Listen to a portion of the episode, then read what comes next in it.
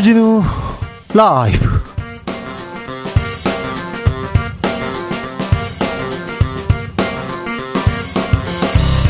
(2023년 2월 24일) 금요일입니다. 안녕하십니까. 주진우입니다. 김기현 안 된다 안철수 아직은 아니다. 황교안 국민의힘 당대표 후보가 연일 김기현 후보 사퇴 외치고 있습니다. 윤석열 대통령을 지키기 위해 김기현은 사퇴해야 한다 이렇게 주장하는 이유는 뭘까요? 왜 황교안이 국민의당 대표가 돼야 하는지 이유 황교안 후보에게 직접 들어봅니다. 이재명 대표 체포동의안이 국회 본회의에서 보고됐습니다. 더불어민주당은 검사 독재 정권의 폭정이라고 강조했고요. 국민의힘은 불체포 특권 내려놔야 한다 압박 이어가고 있습니다. 체포동의안의 후폭풍 김성태 국민의힘 중앙위원회 의장에게 들어보겠습니다. 다음 소위 영화 다음 소위가 정치권에도 소환되고 있습니다. 콜센터 실습생인 특성화고 여고생 소위가 음 다른 소위에 대한 얘기인데요. 우리 노동 현실의 민낯 시사회에서 살펴봅니다. 나비처럼 날아 벌처럼 쏜다. 여기는 주진우 라이브입니다. 오늘도 자중자애 겸손하고 진정성 있게 여러분과 함께 하겠습니다. 하늘에서 수백 마리의 물고기가 호주의 작은 마을로 떨어졌습니다. 마른 하늘에 물고기 떨어지는 일 이런 일 종종 있습니다. 종종 있어요. 어, 전문가들한테 물어봤더니 폭풍우가 물고기를 수만 미터 상공으로 빨아 올렸다가 거기에서 떨어뜨린 걸로 얘기하는데요. 음, 하늘에서 뭐가 떨어지면 하늘에서 남자가 비처럼 떨어진다면 그런 상상하시는 분들은 분명히 있었을 텐데 하늘에서 땡땡이 떨어졌으면 좋겠다. 땡땡 뭘로 채우시겠습니까? 하늘에서 뭐가 떨어졌으면 좋겠습니까? 자, 샵 9730 짧은 문자 50원, 긴 문자 100원 콩으로 보내시면 무료입니다. 행복한 상상 해보겠습니다. 그럼 주진우 라이브 시작합니다.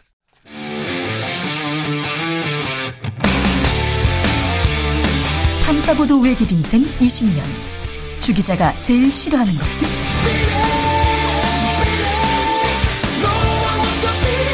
이 세상에서 비리와 부리가 사라지는 그날까지.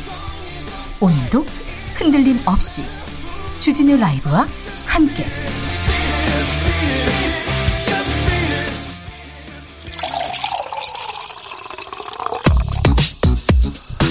진짜 중요한 뉴스만 쭉 뽑아냈습니다. 주스.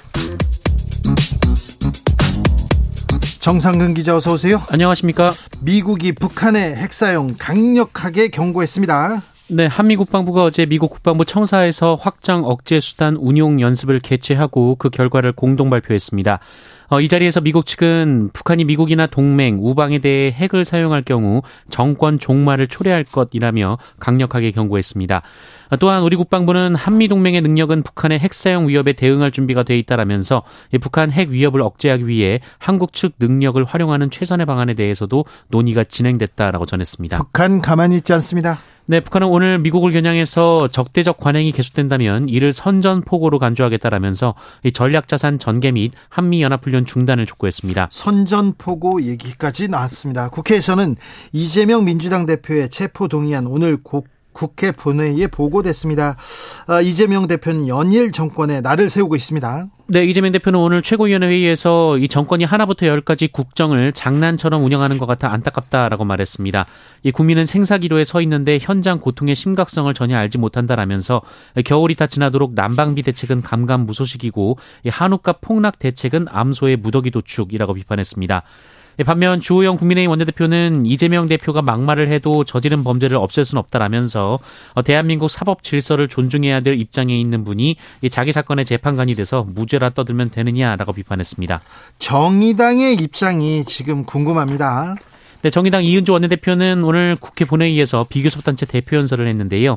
어, 이재명 대표를 향해 대선에서 불체포 특권 폐지를 공약한 만큼 그 특권을 포기하고 영장 심사를 받는 것이 그 말에 책임지는 행동이라고 주장했습니다.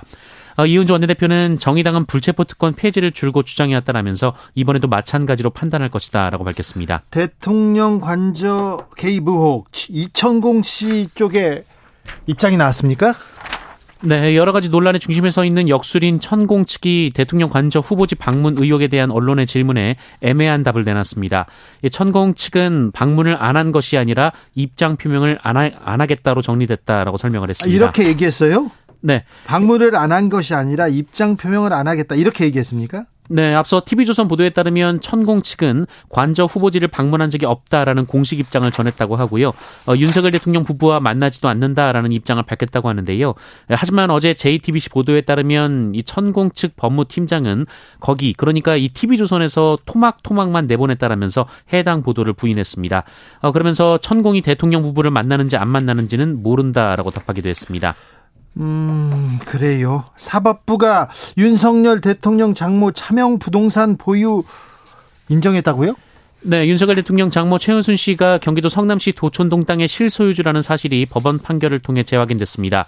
어, 수원지법이 지난달 19일 이 최은순 씨가 성남시 중원구를 상대로 낸 과징금 부과처분 취소 소송을 기각한 사실이 뒤늦게 알려졌는데요.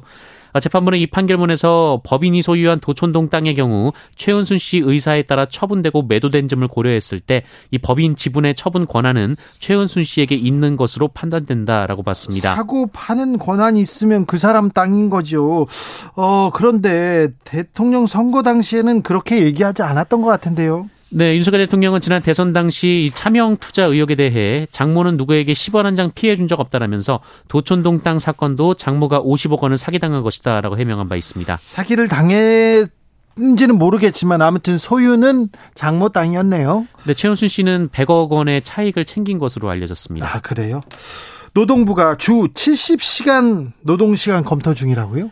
네, 노동당국이 근로시간 제도 개편과 관련해 11시간 연속 휴식을 의무화하는 대신 최대 근로시간을 늘리는 방안을 검토 중이라는 보도가 나왔습니다. 우리는 근무 시간이 OECD에서 가장 긴 나라 중에 하나인데 근로시간을 더 늘린다고요? 네, 그래서 검토되는 주 최대 근무 시간이 주 64시간 혹은 주 69시간이라는 건데요.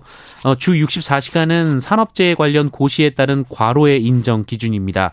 어, 그리고 주 69시간은 의무 휴식 시간 11시간을 제외한 나머지 시간입니다. 주 69시간이면 그냥 뭐 산술적으로 그냥 따져봐도 일주일 7일 하루에 10시간씩 일하는 거 아닙니까? 네, 9시에 출근하면 밤 10시에 쉬지 않고 일을 해야 이 13시간이 되는데요. 이건 일을 할 권리가 아니라 사용자 그러니까 사장님한테 일 시킬 권리만 지금 주는 거 아닌가 이런 생각해 보는데 저희가 시간을 갖고 따져 볼게요. 아, 지선아 사랑의 주인공입니다. 이지선 교수가 모교에 임용됐다고요? 네. 어, 23세 젊은 나이에 교통사고로 중화상을 입고 40번이 넘는 수술을 받아 이를 이겨낸 이지선 교수가 어, 모교인 이화여대 교수가 됐습니다. 네. 어, 이지선 교수는 이번 신학기부터 사회복지학과 교수로 일하게 됐다라고 밝혔습니다. 네, 이지선 교수의 가는 길 밝게 빛나기만 빕니다. 이지선 교수의 힘겨웠던 재활 과정 많은 사람들한테 감동을 주었는데요. 네, 이지선 교수의 이야기 저희가 조금 더 전하고 싶습니다. 주스 정상근 기자 기자와 함께했습니다. 감사합니다. 고맙습니다. 하늘에서 뭐가 떨어졌으면 좋겠어요. 하늘에서 땡땡이 비처럼 떨어진다면 물어봤습니다. 박정식님은 물가가 너무 올랐어요. 물가가 막 떨어졌으면 좋겠습니다. 5만 원짜리 돈다발이나 떨어졌으면 좋겠어요. 네. 아, 아무튼 박정식님 말고 현금이 좀 떨어졌으면 좋겠다는 분들 많습니다. 예, 많죠, 많죠. 네, 강주영님 저는요 하늘에서 금가루가 빗방울처럼 떨어졌으면 좋겠다고. 알겠어요. 다이아몬드가 우박처럼 떨어지면 좋겠어요. 3825님 알겠어요. 5530님 하늘에서 270mm 러닝 운동화 하나 떨어졌으면 좋겠습니다. 요즘 제일 필요하거든요. 어 그래요?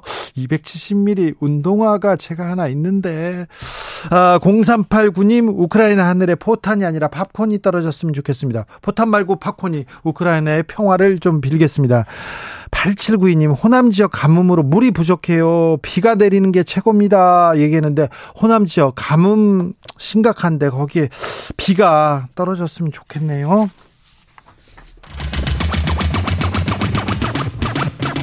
주진우 라이브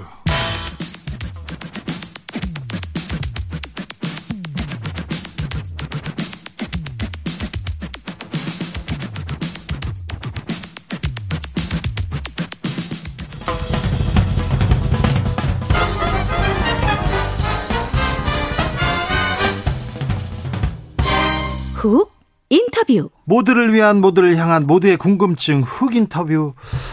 아, 국민의힘 전당대회 김기현 후보의 땅 얘기만 나옵니다. 땅 얘기만 나와요. TV 토론에서 이 문제 정확하게 해명해야 된다 이렇게 처음 얘기하신 분입니다.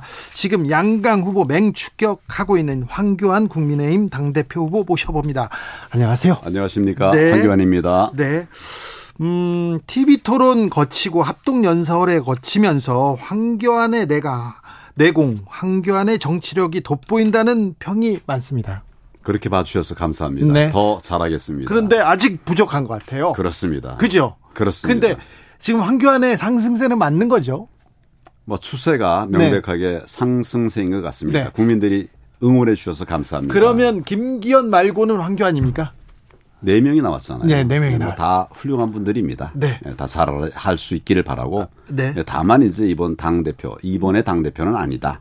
제가 이제 그런 이야기를 쭉 하고 있는 그렇죠. 거죠. 김기현 아니다. 다른 사람도 아직 아니다. 얘기합니다. 황교안의 정치력이 경험이 어, 필요하다 이런 얘기를 하셨습니다. 그런데요, 지금 어, 황교안 후보가 상승세에 있는데 조금 뭐라고 해야 되나요? 흐름을 타야 되는데 예. 모두 다, 다 김기현 후보 땅 얘기만 얘기하고 있어요. 모두가. 네. 어, 저는 안철수 후보에게도 네. 뭐가 장점이고 뭐가 단점인지 네. 천하람 후보에게도 네. 뭐가 장점인지 단점인지 네. 그 얘기를 하고 있습니다. 네. 언론에서 주로 이제 여기 관심을 그렇죠. 모으고 있는데 네, 울산 땅 얘기가 너무 많이 나오죠. 그렇죠. 울산 땅 얘기 어제 김기현 후보가 기자회견 열고 해명까지 했어요. 어떻게 보셨어요? 저는 제가 질문한 데 대한 답이 하나도 없었어요. 어떤 질문 하셨는데요? 뭐 예를 들면 네. 어떻게 이 땅을 사게 되었는가 네. 나가서 예. 어떻게 그 노선이 바뀌게 됐나 그렇죠. 예, 노선이 비틀어졌지 않습니까? 비틀어졌죠. 똑바로 된 것이 비틀어져서 우리 김 기현 후보 땅을 지났어요. 땅으로 예. 들어갔어요. 예, 예. 어떻게 그게 된 것이냐? 예. 답을 안 하더라고요. 해봐야죠. 답을 해야죠. 예, 저는 계속 그걸 묻고 있습니다. 그렇죠. 예, 예. 빨리 이 해명을 하고 전당대회에서 비전 정책 경쟁해야 될 텐데. 그렇습니다. 그죠? 그렇습니다. 네. 저는 지금 이제 어 뭐 여러 가지 정책들에 관해서 계속 얘기하면서 예. TV 토론에서 이제 결국 또 상대방하고 이제 대화를 해야 되니까 네. 그래서 이제 뭐 여러 가지 에, 후보들의 네. 에, 그 어려움들 이런 문제들 이런 것들 얘기하는데 연설에서는 이제 계속 비전 얘기를 하고 있습니다. 그렇습니까? 그렇습니다. 네. 예. 황교안의 비전, 황교안의 상승세는 지금 김기현 후보의 땅 때문에 지금 안 보이기도 했어요. 김기현 후보 땅 직접 가보기도 하셨어요? 제가 직접 가지 않았고 저희 안에 예. 드로 드론 매핑 네. 매핑 할 수 있는 전문가 네. 이런 분들이 갔습니다. 전문가들을 보냈군요. 가서 이제 드론으로 네. 촬영을 해서 예. 이 산지는 네. 그 지본을 측정하기가 어렵습니다. 네. 대개 가서 그냥 이게 뭐 어느 땅이다 이렇게 얘기하는데 그렇게 해서는 안 되지 않습니까? 네. 그 드론이 가서 다 찍어가지고 네. 어디가 문제되는 지역인지 파악하고 그것을 토대로 해서 제가 메시지를 내고 있는 겁니다. 김기현 후보 지금 뭐 윤핵관의 전폭적인 지지, 대통령의 전폭적인 지지를 받고 있다는 김기현 후보는 안 된다. 사퇴하라 이렇게 말씀하셨어요. 이유가 있을 텐데요.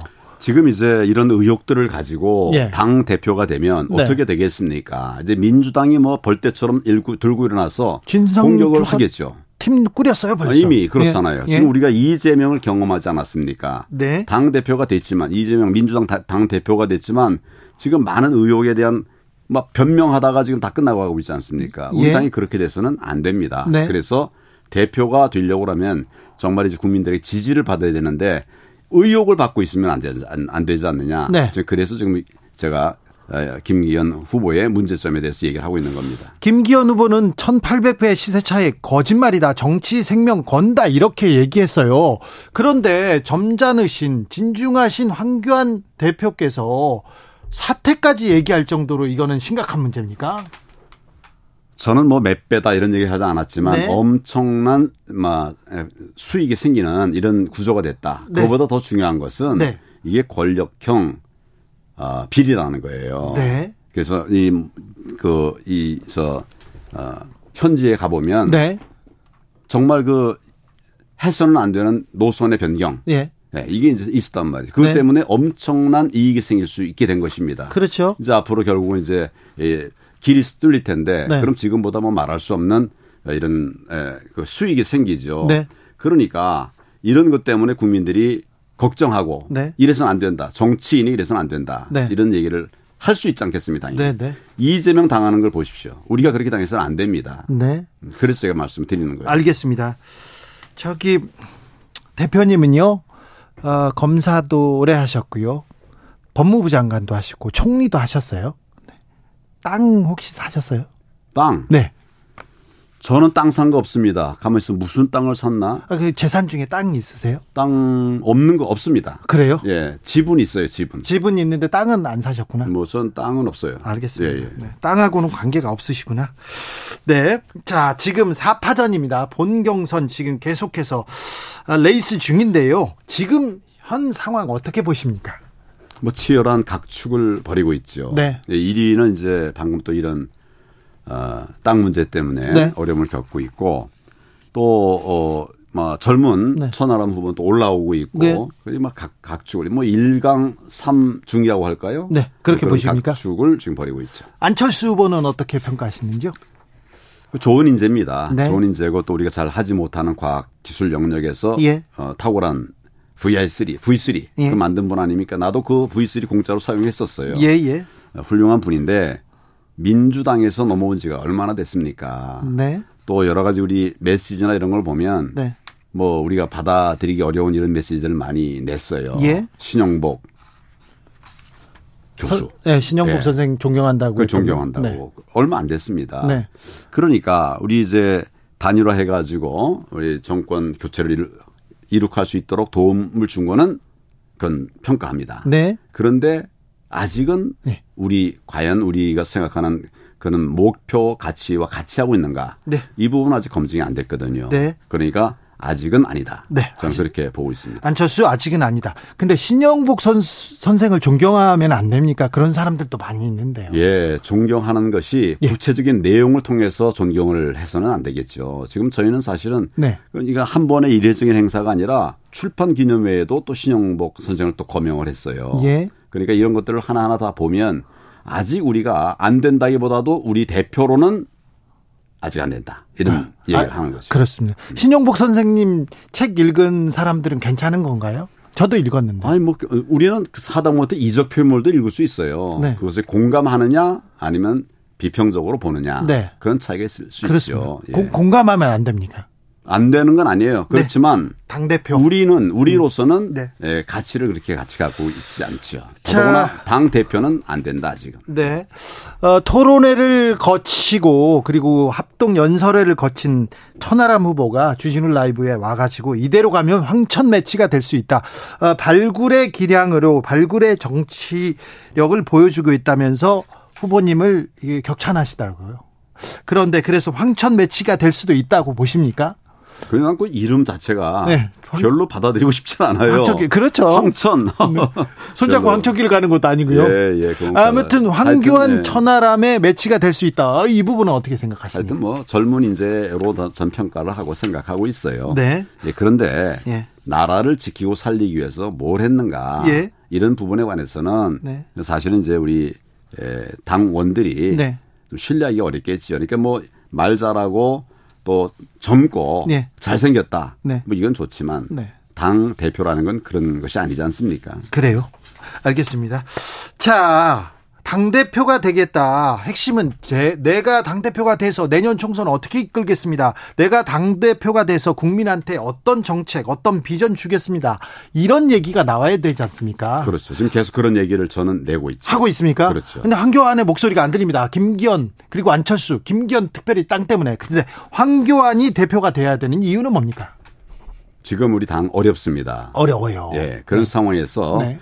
어, 입법, 사법, 행정을 경험한 그 네. 경륜이 중요한 때입니다. 그렇죠. 더 중요한 것은 네. 위기를 극복한 경험이 네. 있다라고 하는 것입니다. 네. 지금 이제 그런 어, 경륜이 필요하고 네. 또 그런 것을 통해서 우리 이 위기 상황을 극복할 수 있는 리더가 필요하다. 네. 강한 리더가 필요하다. 지금 사실은 우리 당 안에 뭐 싸워본 사람이 별로 없어요. 저는 이제 2019년 네. 광화문 광장에서 뭐 정말 많은 분들이 모여서 네. 어, 좌파와 싸웠습니다. 네. 그래서 조국도 쫓아내고 지소미아도 막아내고 네. 뭐 이런 일들을 했습니다. 당연히 그런 싸움에 투사가 없어요. 예. 저는 정책도 잘 만들어야 되는데 네. 필요한 데는 싸워야 된다. 네. 불의와 싸워 이기는 것이 정치 아니겠습니까? 그래요? 그런 게 부족하다고 생각합니다. 대통령이 그 정치 경험이 많지 않습니다. 정치력이 그, 그 정치력을 보여주지 못하고 있습니다. 대신 정부 여당에서 큰 역할을 좀 더 해줬으면 하는 게 국민의 생각이기도 한데요. 자, 대통령과의 관계 설정 어떻게 할 건지 여기에 대해서도 물음표가 찍힙니다. 그런데 대통령한테 공천 뭐 상의하겠다 이런 얘기가 계속 해야 되냐 안 해야 되냐 이게 TV 토론에서도 큰 이슈가 되더라고요. 대통령은 국정의 총괄 책임자입니다. 그렇죠. 행정의 책임자가 아니라 국정의 총괄 책임자예요. 예. 정치 영역에서도 얼마든지 역할을 해야 됩니다. 네. 그런데 공천은 시스템 아닙니까? 그렇죠. 공, 공관위원회에서 이제 안을 내겠죠. 그러면 당 대표가 대, 어, 최고위원회에서 또 결정을 합니다. 네. 그런 시스템이 있어요. 예. 그당 대표는 또 그 과정에서 이제 뭐 어, 대통령과 상의할 수 있겠죠. 네. 상의도 안 됩니까? 그러나 틀대로 가는 것은 난 괜찮다고 봐요. 예. 그런데 뭐 공관이나 당에서 잘하면 네. 뭐 대통령이 무슨 의견을 낼 필요가 없죠. 네. 우리 잘하는 것이 더 중요한 것이다. 나는 보좌하는 분들이 중요하다 이렇게 생각합니다. 시스템을 만들어서 시스템 공천을 하면 어, 잘하면 이 뭐 누가 들어와서 조언을 할 그런 여지도 별로 없을 필요도 거예요. 없고 예, 네. 예. 황교안이 하면 잘합니까? 지난번에 실패했습니다. 그래요? 그래서 많은 교훈을 얻었습니다. 거기서? 이제는 네. 잘 하도록 하겠습니다. 네.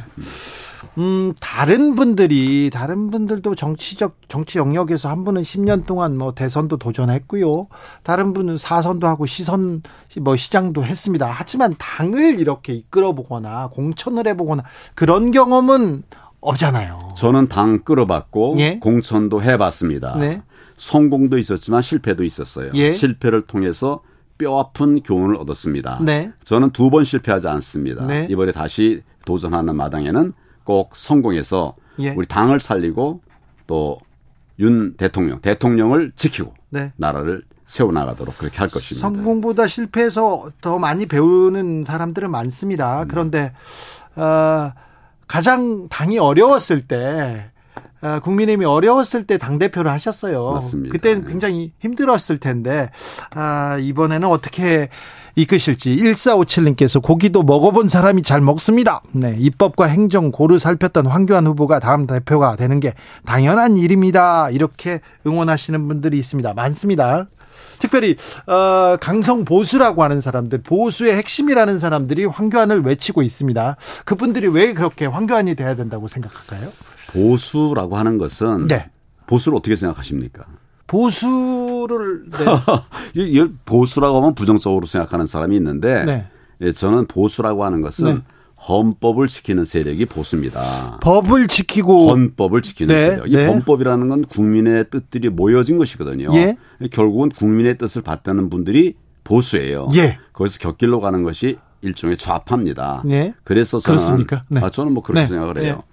그럼 우리 기준이 뭐냐? 네. 헌법이죠. 네. 그래서 그런 면에서는 그런 일을 하는 분들을 저는 존중해야 된다고 생각합니다. 그런데 여기를 자꾸 무슨 강성 보수니 뭐니 해가지고 폄훼하는 것은 난 옳지 않다고 생각합니다. 알겠습니다. 저는 저는 보수를 폄훼하거나 보수를 어 이렇게 비판하지는 않습니다. 저 보수도 보수가 정통 보수가 진짜 보수가 이렇게 어, 우리 사회 정치 세력에 앞장섰으면 하는 생각입니다. 맞습니다. 우리 민족과 통일을 위해서 보수가 일어서야죠. 친일 말고요. 조금 이상한 분들이 있었는데 진짜 보수가 이 정치권에서도 좀 나왔으면 하는 생각이 있습니다. 음. 검사 출신인데 이거 하나 또 물어볼게요. 그렇습니다. 음. 음, 검사 출신이고 총리까지 하셨는데 윤석열 정부에서 검사 출신을 너무 많이 이렇게 중용하다, 요직에 쓴다 이런 얘기 있는데 지금 검사 출신이 몇 명이 지금 요직에서 들어가 있습니까? 자 통일부 장관도 검사 예. 출신이고요, 예. 국토부 장관도 금융감독원장도 그렇고요. 예. 지금 국가수사본부장 예. 경찰 수사를 총괄하는 사람 오늘 예. 검사 출신 예, 임명했거든요. 예. 그게 몇 명입니까? 많아요. 많다고 말을 할 게 아니라 하나하나 세 보세요. 통계치를 보기는 그렇지만 지금 예, 벌써 생각보다 많지 않아요. 그렇지 않습니까? 그럼요. 생각보다 많지 않고 예. 다른 정부도 계속 이제 검사 출신들, 판사 출신들이 많이 중용이 됐습니다. 네. 한두 명이 이제 이렇게 눈에 띄는 분들이 들어가면 그게 네. 이제 뭐 많다고 하는데 사실은 제가 이렇게 보니까 네. 어, 유능한 사람들이면 직업과 관계없이 정부에서 일을 해야 된다고 생각해요. 그렇죠. 경제 전문가들이 많이 들어와야 되고 네. 우리 대한민국 헌법 가치의 3대 맥을 말하라고 하면 시장 경제 자유 민주주의 그리고 하나가 법치입니다. 법치. 네네. 근데 우리가 법치를 너무 가볍게 생각했어요. 네. 그 오히려 그것을 세워가야 되는 이런 과정이라고 저는 생각합니다. 오히려 더 법치를 세워야 된다. 그렇죠. 그럼 예. 윤석열 정부가 법치를 세우고 있습니까? 어, 저는 세우고 있다고 봅니다. 아, 그 부분 잘하고 있다고 보십니까? 저는 잘하고 있다고 봐. 예를 들어서 뭐 안보 같은 거 네. 지난 정권에서는 정말 뭐 어, 변호인 노릇을 했잖아요. 북한에. 저는 사실은 이제 뭐 예를 들어서 북한에서 핵미사일 쏘는데도 네. 그냥 아무 반응이 없어요. 쏘는 것이 그냥 장난하는 게 아니죠. 우리를 향해서 타겟팅을 하는 거예요. 근데 그 법- 아무 말도 하지 않았었어요. 이제 우리 윤석열 대통령은 그런 도발에 대해서 즉각적 대응하고 있지 않습니까? 네. 또뭐 자유, 자유라는 얘기를 취임사에서 얼마나 많이 했습니까? 네. 자유 없어질 뻔했어요, 우리나라. 저는 그런 면에서 잘하고 있다. 법치를 세우고 있다. 법치도 세우고 있고요. 근데 정치에 검 검사들이 수사를 하는 게 이재명 대표 때문일 수도 있지만 이재명 대표 수사를 너무 이렇게 이쪽 이곳에서도 하고 저곳에서도 하고 너무 오래 하기 때문에 정치의 검사들이 지금 어, 정치의 전면에 등장했다 이런 비판도 있거든요. 이재명이 네. 저질러온 범죄가 많으니까 해당되는 관할된 곳에서 수사하는 거예요. 이거는 수- 검찰의 잘못이 아니라 이재명이 너무 저질러 놓은 일이 많기 때문에 수사를 하게 되는 겁니다. 그러니까 검찰에는 관할권이 있거든요. 그 관할권에서 네. 이제 수사들이 진행되니까 여러 군데서 일어나고 있다고 보고 있는 거죠. 자, 청취자분들의 의견도 좀 들어보겠습니다. 정승태 님이 당대표 되시면 나경원 공천 주실 겁니까? 물어보는데요. 저는 주고 싶어요. 아, 그래요? 예, 그렇습니다. 아주 좋은 인재입니다. 네. 어, 김기현 후보 사퇴하라고 주장하시는데 황 후보가 말한 게 거짓이라면 정치적 책임을 지고 전, 정계 은퇴하겠느냐 이렇게 반발했는데 이거는 그게 어떠세요? 우리 김기현 후보가 얘기한 것인데 예. 제가 물은 것은 네. 길을 이렇게 비틀어지게 한 게 어떻게 된 거냐. 그렇죠. 그 답을 줘라. 국민들이 그 궁금한 한다. 그랬는데 궁금, 합니다 예, 그런데 그 답을 안 하고 네. 책임질 거냐. 네. 아니 당연히 잘못했으면 책임져야 되죠. 근데 초점이 그게 아니에요. 네, 네. 왜 비틀어진 것에 대해서 네. 선명하게 답을 해야죠. 알겠습니다. 예, 예. 네. 음, 논리적이고 설득력이 있습니다. 아이고 무슨, 감사합니다. 무슨 얘기인지 예. 알겠어요. 예, 예. 아, 저는요, 대통령 관저 결정 과정에 역술인 천공이 방문했다. 이 뉴스가 지금 한 달 넘게 이렇게 계속되는데 이런 음. 문제도 빨리 해명하고 넘어갔으면 좋겠다 이런 생각 듭니다. 예, 그건 뭐 대통령실에서 네. 대응을 하겠죠. 그래요. 음. 자, 황교안의 경쟁력은 무엇입니까? 황교안이 4 명보다 이게 월등히 난다. 일단 경력과 경험 그리고 정치력 이 얘기하시는 분들은 있습니다만 또 뭐가 있습니까? 결국은 따뜻함입니다. 따뜻함. 따뜻함. 이제 네. 우리 어, 보수든 진보든 네. 이 국민들을 사랑하고 챙기는 미, 모양은 있지만 실제로 그리 따뜻하지 못해요. 네. 그래서 저는 이제 총리 때 네. 어, 그, 그 기본 기초, 기본연금, 네. 기초연금이죠. 기초연금이라는 게 있었죠. 예. 그걸 만들었어요. 예. 그 우리 이 국민들 전원에게 주고 싶었는데 네. 민주당이 반대해 가지고 전원에게 못 주고 70%만 줬습니다. 아, 그래요. 예, 예. 그때 20만 원씩 주는 거를 네네. 어, 다 우린 다 주려고 그랬어요. 그런데 그래요? 민주당이 반대해서 그냥 오랫동안 뭐 신랑이 하다가 20% 아주 70%만 예, 지급을 했는데 네. 그때 우리 20만 원. 그 되고 나서 박수를 받으니까 민주당이 들어와서 아이 우리 30만 원 하겠다. 지금 40만 원 하겠다 이러고 있어요. 그 기초연금 만든 거 우리 보수입니다. 네. 그리고 최저임금 최저임금 만- 만든 것도 보수예요. 그렇습니까? 그럼요. 네. 이 보수에 대해서 자꾸 이제 폄하를 하는데 그 보면 아주 저 어려운 사람들 돕는 일도 많이 했습니다. 황교안이 당대표가 되면 아, 저 서민들 어려운 사람들한테 따뜻한 보수, 따뜻한 복지 볼 수 있습니까? 아, 제가 정말 어려움으로부터 시작됐던 사람이에요. 어려운 그래요? 사람들의 형편을 잘 압니다. 그래요? 네. 평생 어려움 안 겪고 보실 얼굴인데 헤어스타일인데 얼굴은 그런데 네. 저희 어머니 아버지는 네. 북한에서 피난 오신 분이에요. 네. 내려와서 여기서 고물상 했는데 어떤 분도 그럽시다. 아, 고물상 잘 살지 않냐? 가난한 고물상. 네. 출신입니다. 네, 황교안 대표의 또 인생 역정을 보면 또 그 인생이 또 드라마이기도 합니다. 네, 맞습니다. 아, 전공 분야도 있는데 그 얘기는 좀 나중에 하고요. 전당대 2주 남았습니다. 황교안이 TV 토론하고 분명히 상승세였어요. 막 치고 올라가는데 지금 울산 땅 때문에 다 그 얘기만 합니다. 막판에 뒤집을 막판에 전세를 뒤집을 묘수가 있습니까? 지금 이게 다 그 묘수 중에 하나지요. 그렇습니까? 그리고 실제로 네. 저의 진정성을 인정하는 분들이 많이 계세요. 예. 제가 뭘 하든지 이 사람은 이제 가짜로 하는 사람이 아니다. 네. 진짜로 하는 사람이다. 네.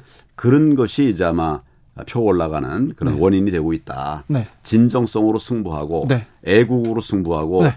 뭐 예를 들어 애국을 얘기하면 옛날에 그것도 폄훼하더라고요. 왜요? 아이고 무슨 뭐 애국이 좀 꼰대라는 거예요. 네, 나라 사랑하는 꼰대라면 난 그런 꼰대를 선택하겠습니다. 알겠습니다. 네. 예, 결국 국민들이 판단을 그렇게 하실 겁니다. 황교안 진짜죠. 진짜로 삭발도 했었어요. 그죠? 그 삭발할 때도 그 전에는 네. 또뭐 무슨 가발을 썼니 뭐 그러니까요. 뭐 그 얘기를 삭발하니까 다 해결되더라고요. 그렇죠. 네. 그리고 삭발하고 나니까 또 칭찬도 들었어요, 제가. 뭐라고요? 어제 두상이 예쁘대요. 아유, 그 얘기 많이 들었죠. 많이 나왔죠. 네. 알겠습니다. 어, 황교안의 진심이 이번 당권 어, 전당대회에서 통할지 지켜보겠습니다. 지금까지 황교안 국민의힘 당대표 후보였습니다. 감사합니다. 감사합니다. 교통정보센터 다녀오겠습니다. 이현 씨.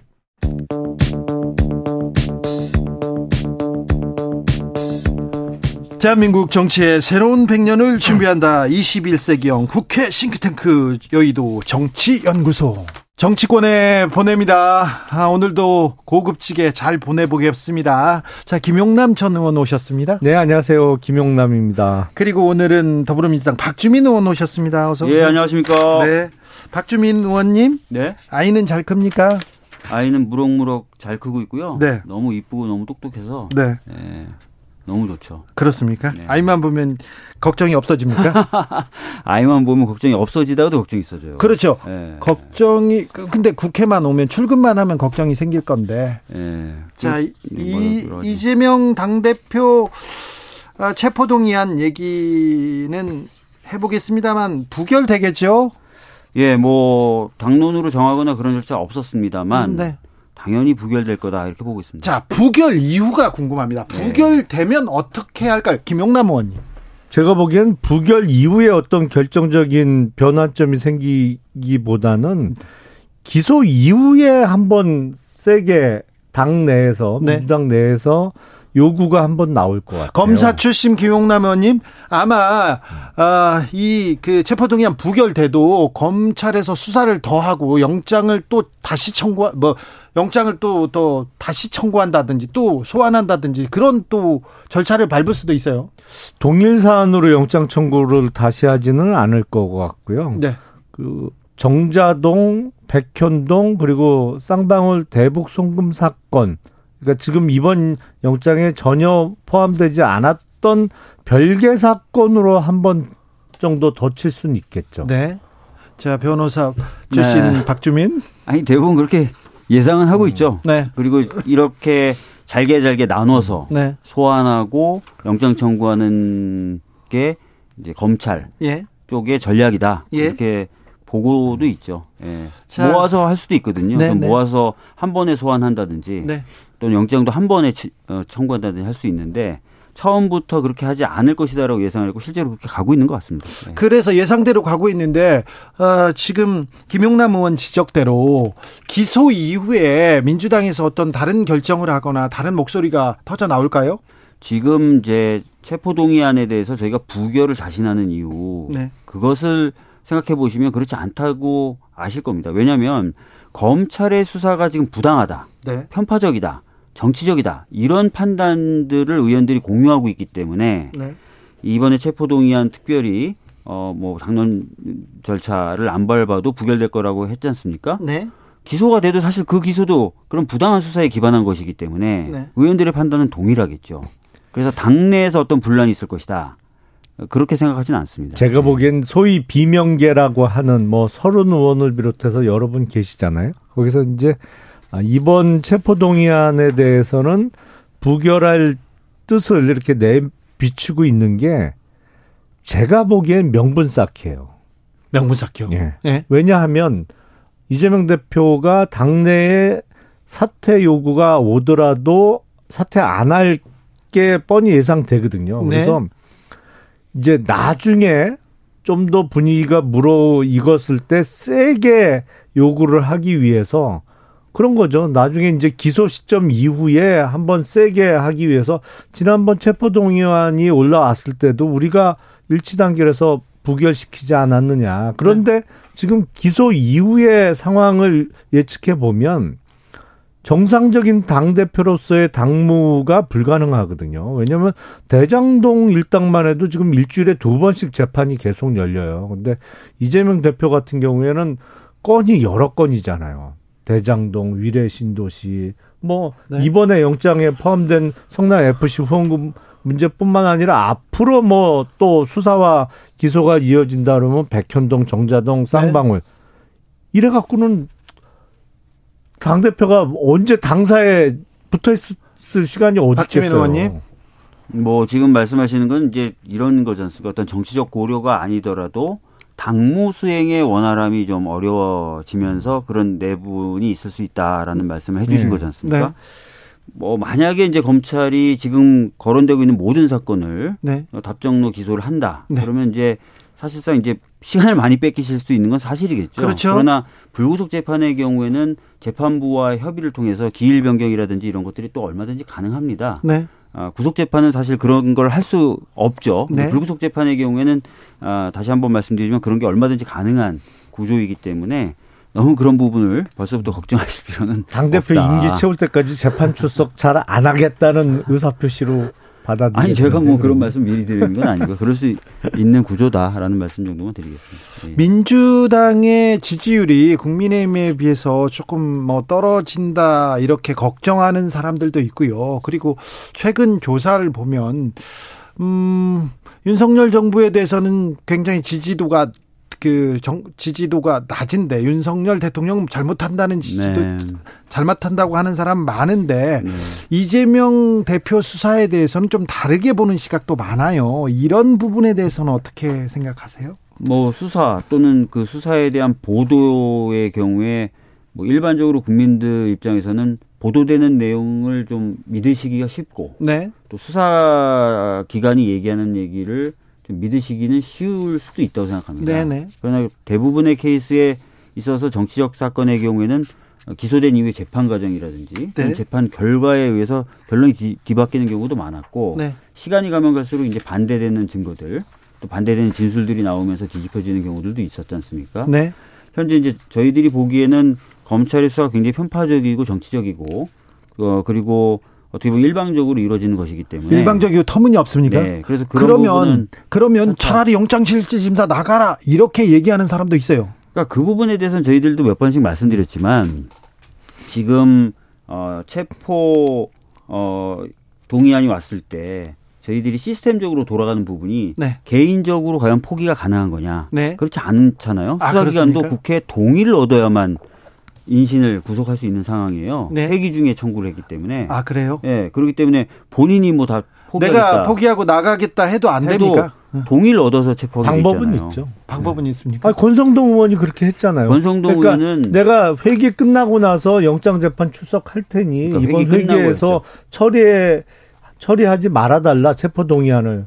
그리고 이제 회기가 이번 임시국회가 2월 28일 날 끝나니까 그런 의사만 확실히 표명을 하면 사실 3월 1일 이후 영장 재판에 출석하는 방법이 얼마든지 있죠, 사실은. 음, 구분해서 말씀드리면 회기 중에 영장이 청구됐고 그래서 체포 동의안이 왔기 때문에 본인이 이걸 포기하고 말고 할 것은 시스템적으로 안 된다. 알겠습니다. 예, 이렇게 말씀드리겠습니다. 한국갤럽이 지난 21일부터 23일까지 조사했는데요. 이재명 구속 수사 찬성한다는 49%, 반대한다는 41%입니다.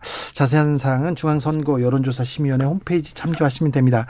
아, 검찰이 저한테 제가 취재했는데 구속영장을 청구한 적이 있었어요. 그때 제가 영장 심사에 참석했, 출석했는데 네. 그때 변호사가 아 그런 또 특수 관계가 있었군요. 특수 관계를 떠나서 인권 변호사였고요. 음. 네. 검사 출신 김영남 의원님 아니 변호사는 다 인권 보호가 그 의무고 네. 소명이에요. 근데 알겠어요. 저는 제가 검, 사 출신 변호사를 어. 살 돈이 없어서 그때 그랬었어요. 아니 제가 그 용어 중에 영 마음에 안 드는 게 인권 변호사라고들 흔히 얘기하는데 아니 그러면 나머지는 그럼 물권 변호사. 근데 변호사는 다 인권 변호 인권 보호가 목적인데. 검사 출신 변호사 김용남 변호사님, 어, 박주민은 진짜 돈을 안 받고요.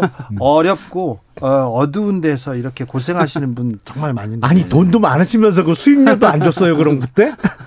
그때 고, 고, 안 줬구나. 고기 한 번 사줬어요, 고기 한 번. 아니야. 주긴 줬는데 다른 사람한테. 너무 짜다. 자, 검사 출신 김용남 변호사님, 김용남 변호사님, 정순신 전 검사가 국가수사본부장에 임명됐습니다. 네. 경찰의 수사를 총괄하는 사람입니다. 경찰청장도 경찰청장도 수사에 대해서는 뭐라고 하지 않고 검경 수사권 음. 분리 이후에 경찰 수사를 쫙 지휘하라고 국가수사본부를 꾸렸는데 검사 출신을 여기다 보냈어요. 음. 이거 어떻게 생각하십니까? 양심적인 김용남 변호사님?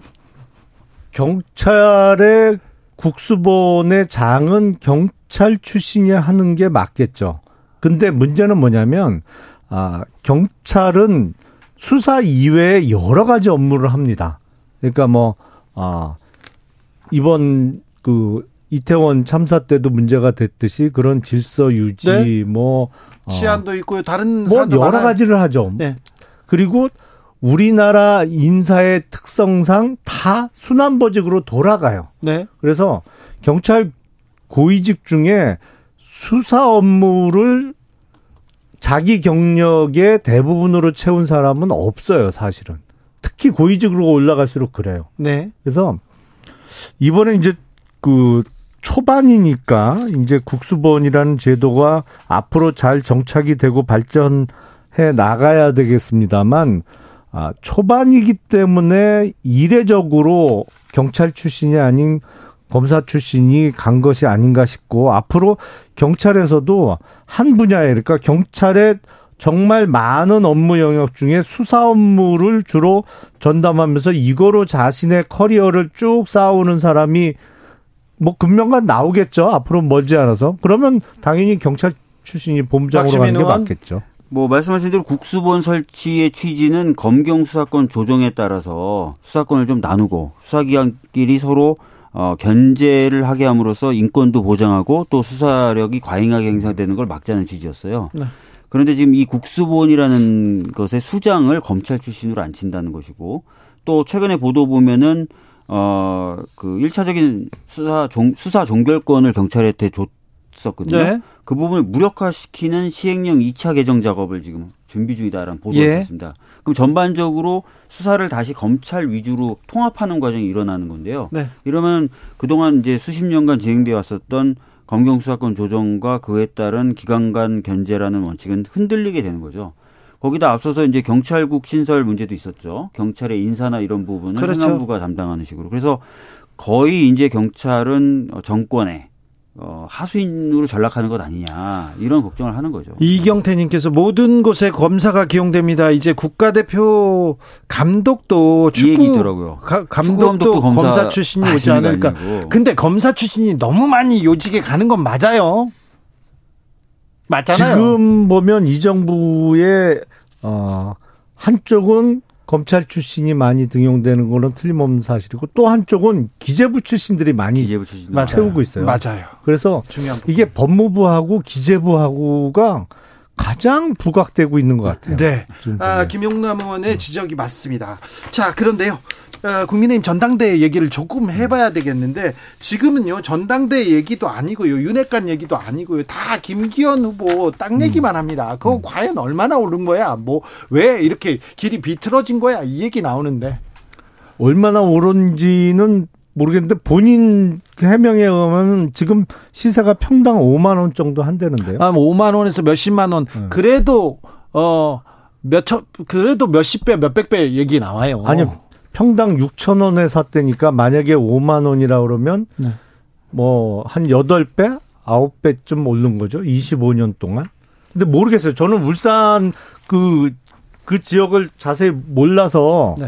근데 1800배는 조금 과장된 숫자 같고요. 그렇게 따지면 대략 그 땅의 시가가 지금 한 680억 원 정도 나가야 네네. 되거든요. 네. 근데 네.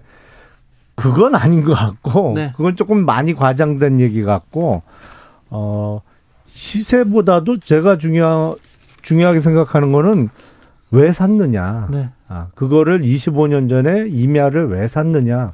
그게 중요하지 않겠어요? 근데 본인은 뭐 농장을 하겠다 이런 음. 얘기를 했는데 이준석 전 대표가 어제 가봤더니 상수원 보호구역이다 이런 얘기가 있어요. 그러면 농장은 좀 부적절한 것 같았네요. 농장은 어떤 그 축사나 뭐 이런 거는 지을 수 없겠죠. 네. 근데 거기에 이제 밤나무가 많다고 하니까 밤나무 농사를 짓는 거는 뭐 가능할 수 있겠죠. 밤나무. 그거는 상수원 보호구역이라고 뭐 안 되는 건 아니니까. 밤나무 농사라. 뭐 저는 뭐 여러 가지 말을 할 필요는 없을 것 같아요. 천하람 후보가 딱 정확하게 짚었어요. 어제 그 팩트 체크 기자회견도 하셨지만 그 여러 문제 지적에도 불구하고 땅을 팔겠다는 말은 한 마디도 안 하더라.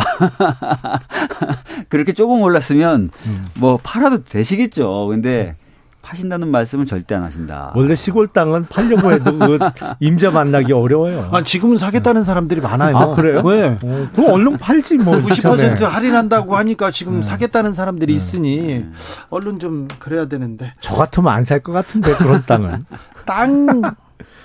저는 저는 안산 땅이 많아요. 안산 땅. 안산에 경기도 안산요? 사지 않은 안산 땅이 알겠습니다. 수원 지역구로 가졌으니까 네. 땅 많이 보셨을 텐데 안 사셨어요 하나도? 아, 어 저는 없습니다. 네. 자. 전당대회 2주도 안 남았는데 네. 그 전까지는 윤핵관 얘기만 나왔어요. 그다음에 네. 윤 대통령 공천 뭐 공천 청탁을 하면 어, 뭐 상의하겠느냐 안 하겠느냐 그 얘기만 나오다가 이제 땅 얘기만 나옵니다. 음. 이거 국민의힘 경선 이렇게 치를 겁니까?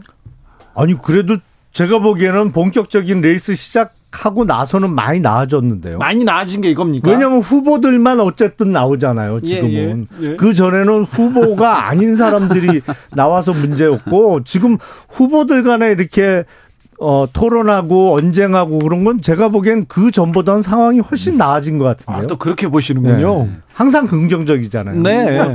이현주 의원님 네. 이제는 이제 국민의힘 소속이신데 얼마 전에 매체하고 인터뷰하는 걸 좀 제가 들어봤습니다. 네. 이렇게 얘기하시더라고요. 여당 전당대회다. 네. 지금 경제적으로도 국가적으로도 안보적으로도 굉장히 국가가 어려운데 거기에 대한 비전이나 어떤 정책적인 제안 이런 건 찾기가 어렵다. 뭐 윤 대통령 마음을 누가 더 잘하느냐부터 예. 시작해서 이제는 땅 얘기까지 그런 얘기들만 지금 쏟아지고 있어서 사실 뭐 지켜보는 입장에서는 재밌긴 재밌는데 답답한 그런 전당대회가 되고 있는 것 아닌가 싶어요. 윤 대통령은 이틀 연속 노조와의 전쟁, 건폭과의 전쟁을 선언하더라고요. 이 점은 어떻게 보셨습니까, 김영남 의원님? 근데 제가 지역에서 이렇게 주민들을 만나 보면 생각했던 것보다 훨씬 뭐 건설 노조가 됐던 그 뭐 타워크레인 쪽이 됐던 이 주민들이 갖고 있던 반감이 컸던 것 같아요. 저기 제가 정말 우리 제 지역에 예? 조그만 식당에 가서 밥을 먹는데 그 아주머니가 그렇게 말씀하실 줄은 전혀 예상도 못했는데 아니 식당 사장님이 식당 아주머니가 왜 네. 노조 얘기를 하고 노조 아니 하들, 얘기를 하더라고요. 그 얘기를 한다고요? 네.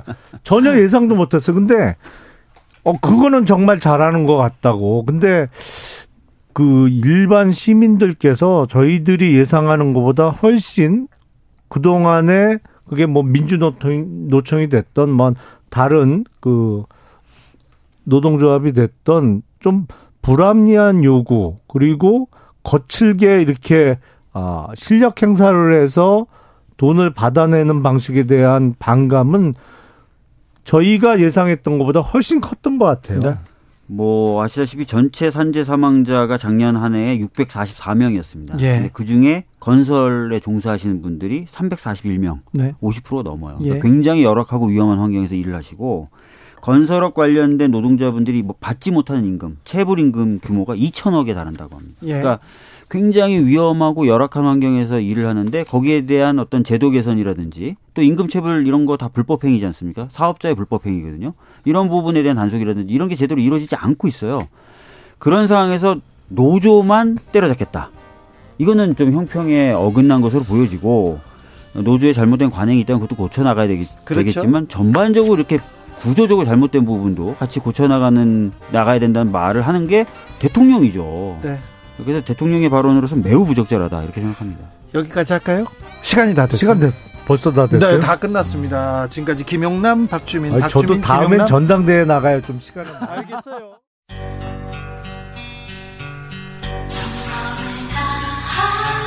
정성을 다하는 국민의 방송 KBS 주진우 라이브 그냥 그렇다고요.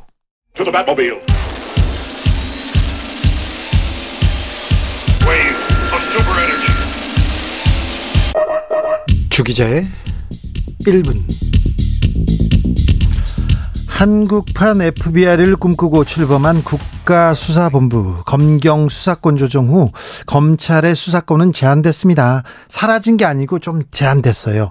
대신 경찰한테 수사 권한을 많이 줬습니다. 대신 경찰청장의 수사 지휘권 폐지됐고요. 대신 국 국가수사본부장 경찰 수사를 지휘하게 됩니다. 국수본장은요, 음, 전국 18개 18개 시도 경찰청장 그리고 경찰서장은 물론 3만 명 넘는 전국 수사 경찰을 지휘합니다. 수사 관련해서는 대한민국 최고 영향력을 갖게 됩니다. 음, 그런데 국가수사본부장에 특수부 검사 출신 정순신 변호사를 임명했습니다. 정 변호사는 이제 정 본부장이 됐죠. 아, 윤석열 대통령의 측근이자 한동훈 법무부 장관의 동기라고 합니다. 사법연수원 동기. 대장동 사건 주범 김만배 씨의 변호인으로 활동하기도 했습니다. 이렇게 되면요. 경찰 수사가 검찰 검찰 출신, 검사 출신이 경찰 수사를 수직적으로 지휘 통제하게 됩니다. 경찰의 독립성, 중립성 훼손됐다는 의심은 말할 필요도 없습니다. 윤석열 정부 들어서 검찰 정권, 검찰 공화국이라는 비판 나옵니다. 대통령실 비롯해서 요직에 검사 출신 너무 많습니다. 국정원에 검사 출신 많습니다. 국토부 장관도, 통일부 장관도, 국가보훈처장도, 그리고 금융감독원장도 국무총리 비서실장도 검사 출신입니다. 최근에 교육부 장관 보좌관에 현직 검사를 보냈습니다. 교육부에 검사가 가요. 보좌관으로 뭘 보좌한다는 거죠? 변호사 많습니다. 교육부에. 행안부 차관도 검사를 보내려다가 말았지 않습니까? 그래서요, 은행장도, 방송사 사장도 검사 출신 온다는 소문이 무성합니다. 축구 국가대표 감독, 검사시킨다는 거 아닙니까? 저는요, 드라마 주연도 검사들이 하는 거 아닌지 무서워요. 두렵습니다. 제시 마타도르의 봄바 듣겠습니다.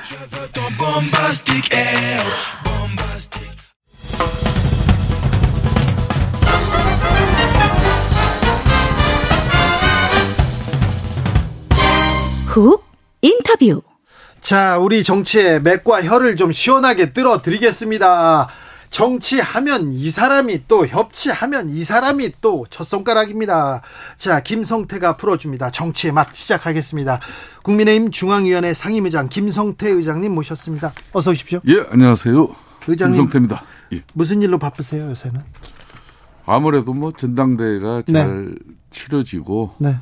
또 집권당의 면모가 네. 안정스럽게 유지된 가운데 네.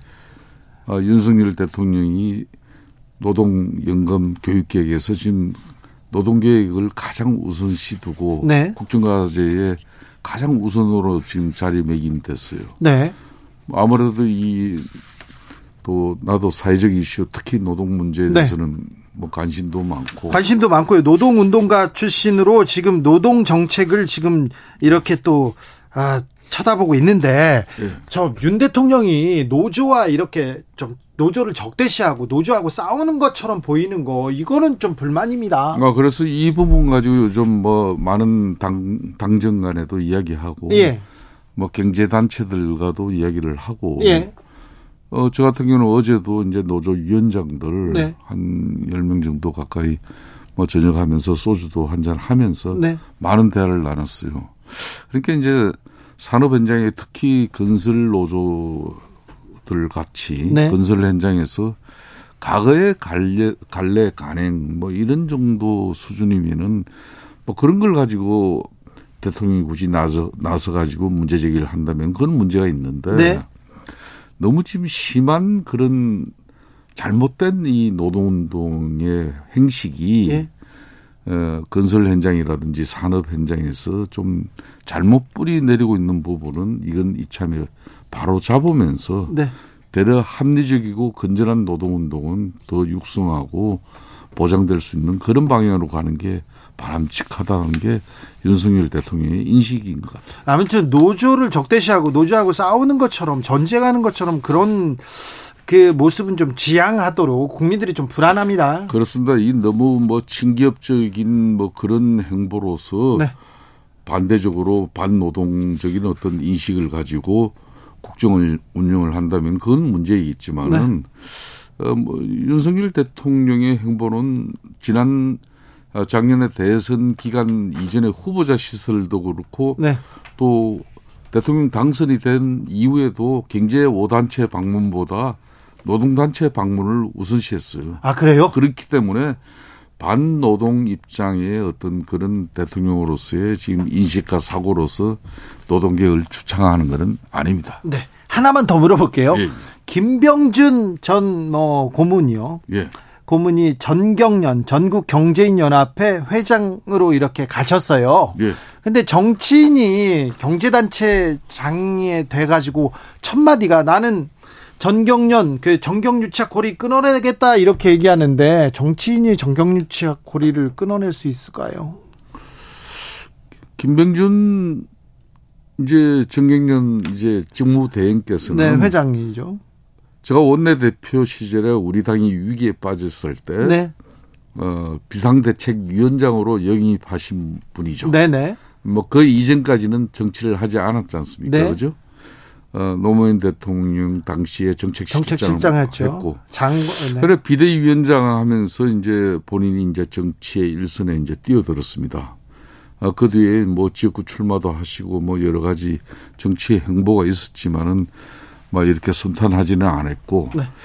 이번 뭐 정경련 직무대행 사실상 정경련이 어, 특히 문재인 대통령 이 국정운영 기간 중에는 아, 경제 단체로서 유명무실했어요. 예. 이걸 이제 아, 윤석열 대통령 체제 이후에 이제 정경련을 다시 좀 살리는 어떤 그런 분위기 속에서 뭐 직무 대행을 맡았기 때문에 과거에는 뭐 정경유착적인 오해가 있었지만은 문재인 정권에서 실질적으로 그 활동을 제한받았잖아요. 네.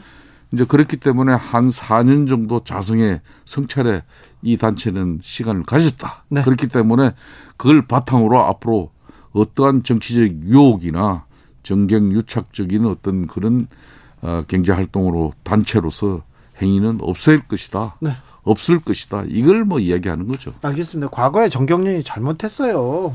잘못한 거 많았는데 어, 반성하고 성찰하고 다시 태어났으면 합니다. 자, 예. 전당대 얘기 들어보겠습니다. 선거하면 김성태입니다. 선거를 워낙 많이 치르고 잘 치르고 그리고 아, 이렇게 조직 잘 관리한다 이렇게 알려지신 분인데 어, 후반기로 접어들었는데 지금 판태 어떻습니까?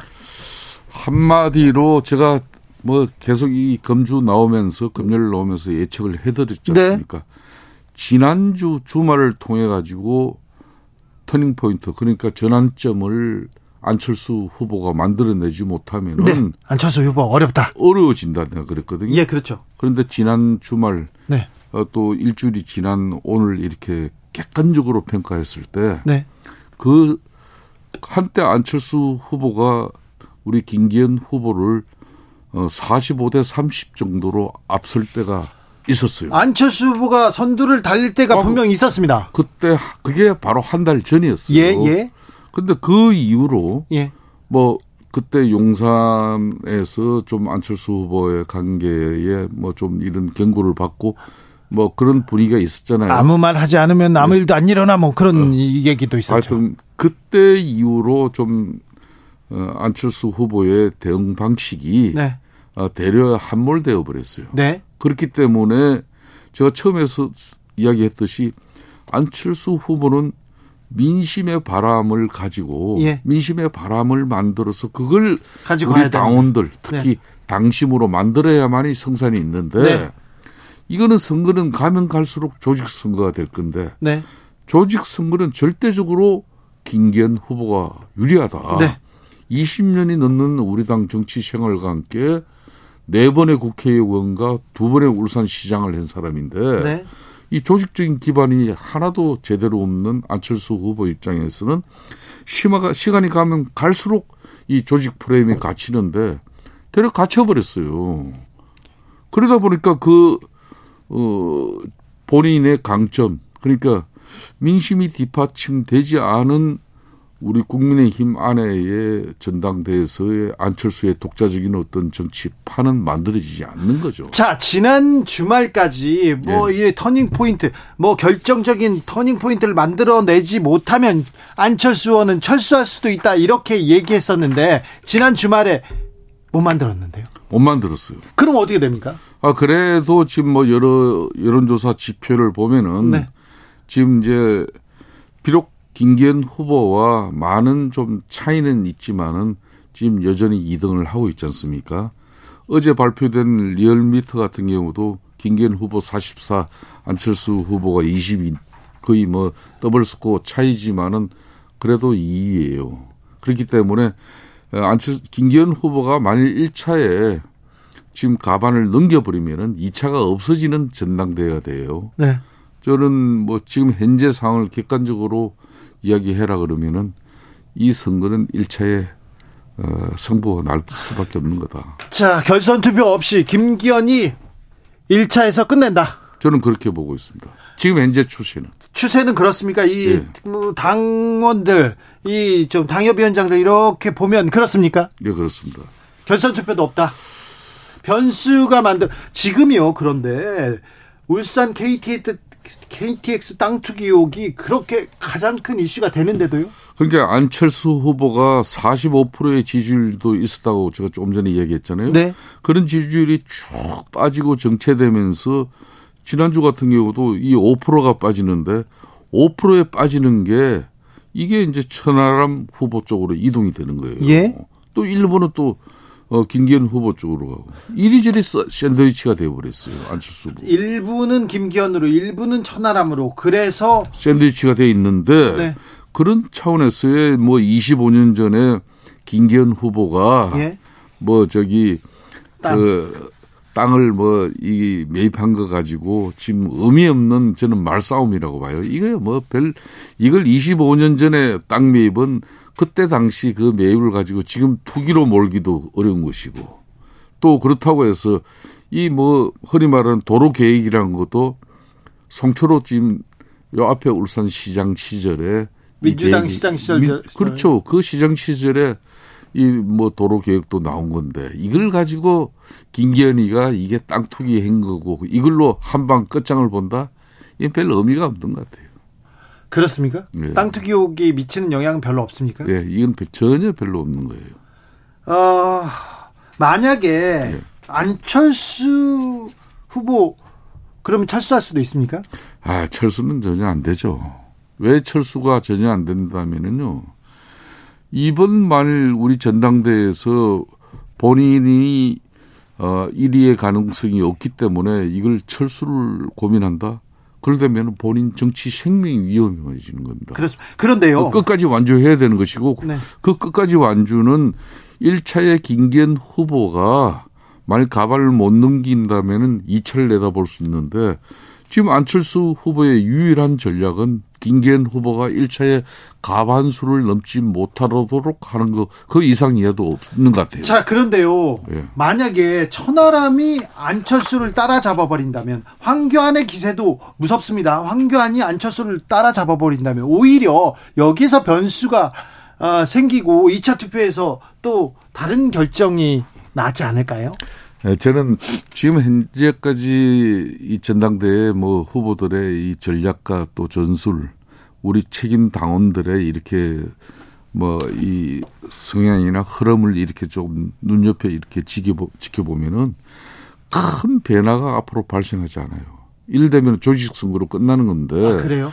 그럼 253개 지역구의 이 책임 당원들이 뭐 현재 그 변화를 추동해낼 수 있는 그런 후보들의 지금 역량과 능력도 안 보이는 것 같고. 그런데요, 합종연행이라는 게 있지 않습니까? 만약에 안철수가 빠지면 그 안철수 표가 천하람으로 가지 않을까요? 그러니까 이 합종연행이라는 것도 흔히 말하는 2차 때 이루어지는 거예요. 그러니까요. 예? 네. 그러니까 뭐 결선에 오르지 못한 이 후보들을 네. 2등으로 올라온 후보가 예? 말 그대로 전략적인 도움을 싹 받는 그게 합종연행이고 그렇죠. 뭐 그게 이제 변수인데 어, 김기현 후보가 지금 현재 추세면은 거의 끝나요? 1차에서 가반수를 만일 이뤄내지 못하더라도 근소하게 못하기 때문에 이러면 뒤집지를 못해요. 그렇습니까? 예. 아, 예, 지금 개공 대... 이, 이 판은 뻔한 끝났어요? 거예요. 뻔한 거예요. 대사는 끝났습니까? 저, 제가 보기에는 그렇습니다. 자, 김성태가 이기는 판은 끝났다. 김기현으로 1차에서 끝난다. 1차에서 끝나지 않더라도 거의 어, 과반에 어, 근접해서 2차에서도 변수는 없을 것이다. 근데 주 기자 여기서 한 말씀만 더 보태는데 네. 이번 주가 진짜 마지막이에요. 이번 주 마지막이에요. 이게 마지막. 이번 주말까지. 지금 현재 이미 김기현 후보는 안철수 후보 현재 2등하는 후보와도 어, 이미 이거는 리얼미터 같은 경우는 전국적인 조사 내용이고 중앙선관위에 신고하고 허용된 이 내용을 발표하고 있는데 이걸 네. 정확하게 분석해 보면은 지금 더블 스코어가 나고 있어요. 그렇죠. 예, 이 추세면은 결국 1차에 끝나는데 네. 이번 주 주말에 이 후보들이 뭔가 김기현을 울산 땅 투기로 의혹으로 지금 현재 이 분위기 가지고는 이게 못 뒤집어요. 따, 다른 거 새로운 게 있거나 안 그러면 우리 당을 핵심시키고 변화시킬 진짜 제대로 된 한방이 나와야 된다는 거죠. 그렇습니까? 예, 아무튼 예. 땅 땅으로는 아 이거 25년 전에 뭐 그런 내용 가지고 이게 먹히지가 않아요. 알겠습니다. 자, 네. 아, 지금 정치에서 가장 큰 뉴스는 뭐 당권 경쟁을 하고 있는 국민의힘 전당대 그리고 이재명 대표 체포 동의안 얘기인데 예. 국회 본회의 보고 됐는데 예. 음, 부결될 가능성이 많습니다. 표결 어떻게 전망하세요? 제가 경험한 저도 뭐 이 어, 검찰에서 이 체포 동의안이 국회에 넘어오면은 어, 이게 이제 어, 원내 전략으로 가지고 예. 이미 민주당 입장에서는 언총회 몇 차례 개최했고 예.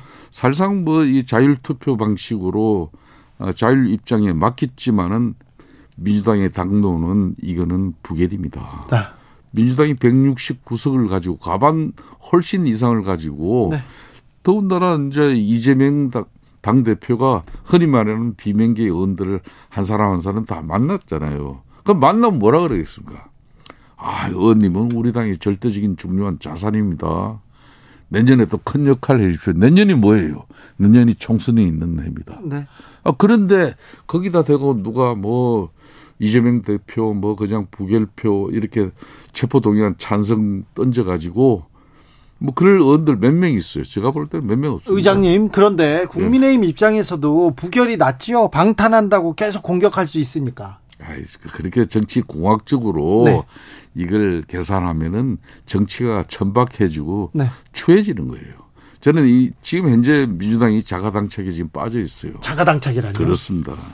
이게 어떻게 보면은 이재명 대표가 더욱더 시간이 가면 사면 초과에 몰릴 수가 있어요. 더욱더요? 예, 그렇습니다. 네. 앞으로 어떻게 되는 겁니까? 지금 현재 민주당 입장에서는 이걸 쪼개기 영장 청구가 앞으로 민주당을 더 힘들게 할 것이다. 예. 이게 이제 정치 탄압이고 정치 보복이다. 그렇게 얘기하겠죠. 이렇게 몰고 나가겠지만은 네. 참 미안하지만은 지금 이재명 당 대표에 관련한 이 검찰 수사는 시발점이 문재인 정권에서 다 이루어진 거예요. 그러니까 윤석열 대통령 되고 나서 새롭게 기획 인지 수사가 벌어진 건이 하나도 없는 거예요. 대장동 그렇죠, 백현동 그렇죠. FC 변호사 성남... 뭐 대나복도 그런 거죠. FC역도 2018년도 저 원내 대표할 때 이게 시작돼 가지고 그때는 무혐의했다가 이번에 문제, 윤석열 정부 아, 되니까 문재인 정권 때 1차 경찰에서 무혐의했다가 예. 그걸 다시 이제 어, 추가로 윤석열 정부에서 윤석열 정부에서 이제 검찰에서 이걸 계속 지고 수사는 했죠. 네. 다만 이런 결과를 구체화시키지 못한 것이죠. 네.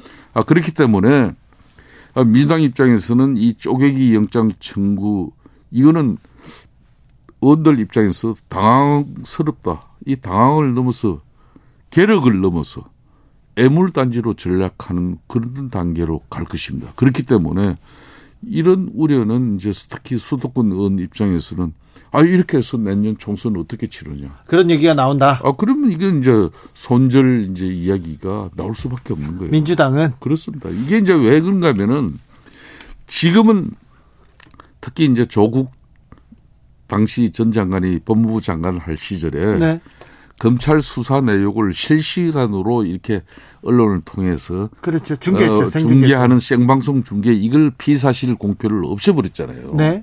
그렇기 때문에 이제 검찰이 검사들이 수사한 내용이 가그처럼 이렇게 막 흘러나오지가 못해요. 그런데 이제 앞으로 흘러나오긴 했죠. 이제 영장 실질 심사를 받지 않고 국회 체포 동의안 영장 청구가 되지만은 네. 이건 부결될 것은 뻔하고 네. 그럼 기소는 이루어질 거예요. 기소할 거죠. 기소되고 나면 뭐가 됩니까? 내용들이 나오죠. 이제 재판이 이루어집니다. 예.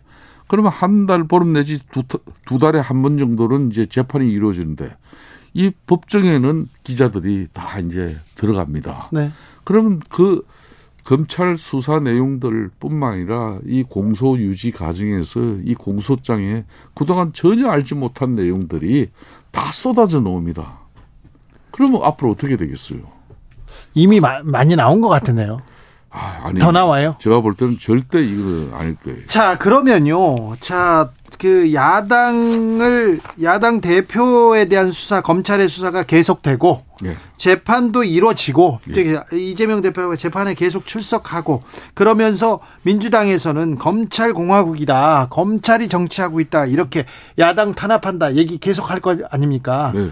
이 지금 이런 정국이 계속되는 겁니까? 이런 정국이 계속되는 것은 대한민국을 위해서도 바람직하지 않아요. 그러니까 어, 이 건성동 의원 사례 2018년도 건성동 의원 같은 경우는 국회 체포동의안 넘어오니까 본인이 영장 실질 심사 받겠다 그러면서 제가 그때 원내대표 시절에 그때는 여야가 정치가 이루어졌기 때문에 사실상 이 체포 동의안이 뭐 그렇게 큰 무리 없이 부결될 수 있음에도 불구하고 야당인 우리 당에게 이게 정치적으로 부담이 가기 때문에 자기는 영장 실질 심사 받겠다. 네. 그리고 자신이 털어내겠다. 그래서 이제 재판을 받고 털어낸 거 아닙니까? 그러듯이 제가 아까도 민주당 입장에서는 자가당착이다. 왜 이렇게 참 앞으로 기소당할 것이고 또 재판을 많이 받아야 될 그런 상황이 뻔한 건데 이런 당 대표를 왜 선출을 했는지. 자, 민주당은 왜 이런 당 대표 선출했냐 이렇게 얘기하는데 네. 저 대통령은 대통령은 네. 민생 챙기고 국가 경제 챙겨야 되는데 이거 음. 경제는 안 챙기고 야당 대표만 잡으려고 한다.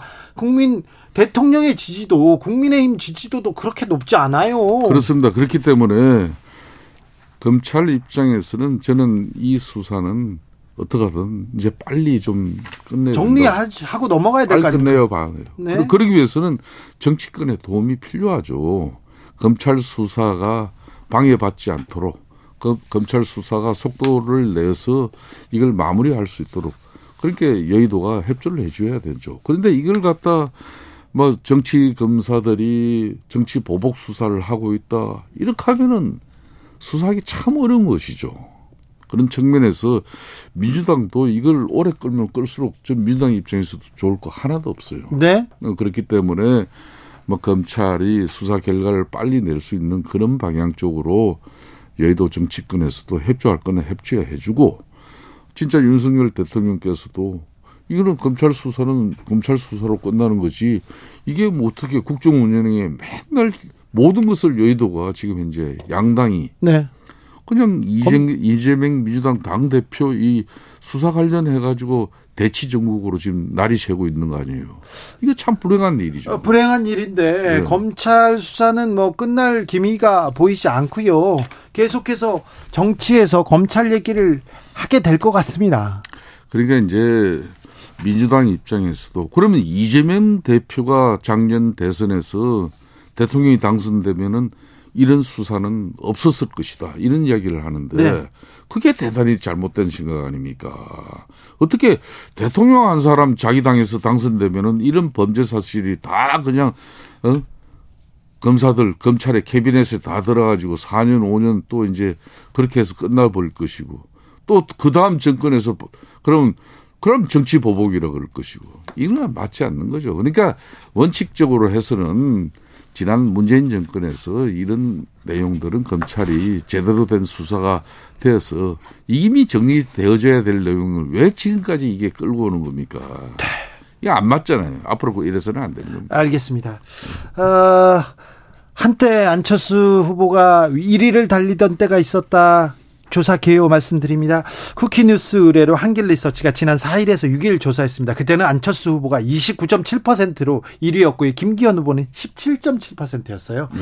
아, 그런데 21일부터 22일까지 리얼미터가 미디어 트리뷴 의뢰로 지지율 조사를 했는데 김기현 44, 안철수 22.6, 천하람 15.6, 황교안 14.6%였습니다. 아, 김성태 의장께서는 1 결선 투표 없이 1차에서 끝난다 이렇게 얘기하셨는데 지켜보자고요. 자세한 사항은 중앙선거 여론조사 심의원회 홈페이지 참조하시면 됩니다.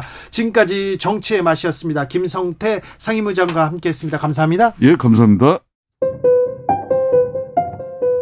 정치 피로, 사건 사고로 인한 피로, 고달픈 일상에서 오는 피로. 오늘 시사하셨습니까? 경험해 보세요. 들은 날과 안 들은 날의 차이. 여러분의 피로를 날려줄 저녁 한 끼 시사. 추진우 라이브.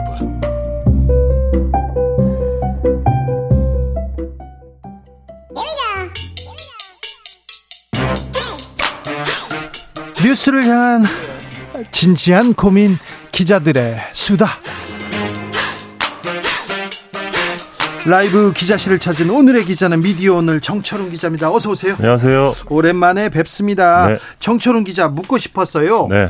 MBC 사장 선거는 어떻게 된 겁니까? 박성재 사장이 시민평가단에서 탈락했습니까?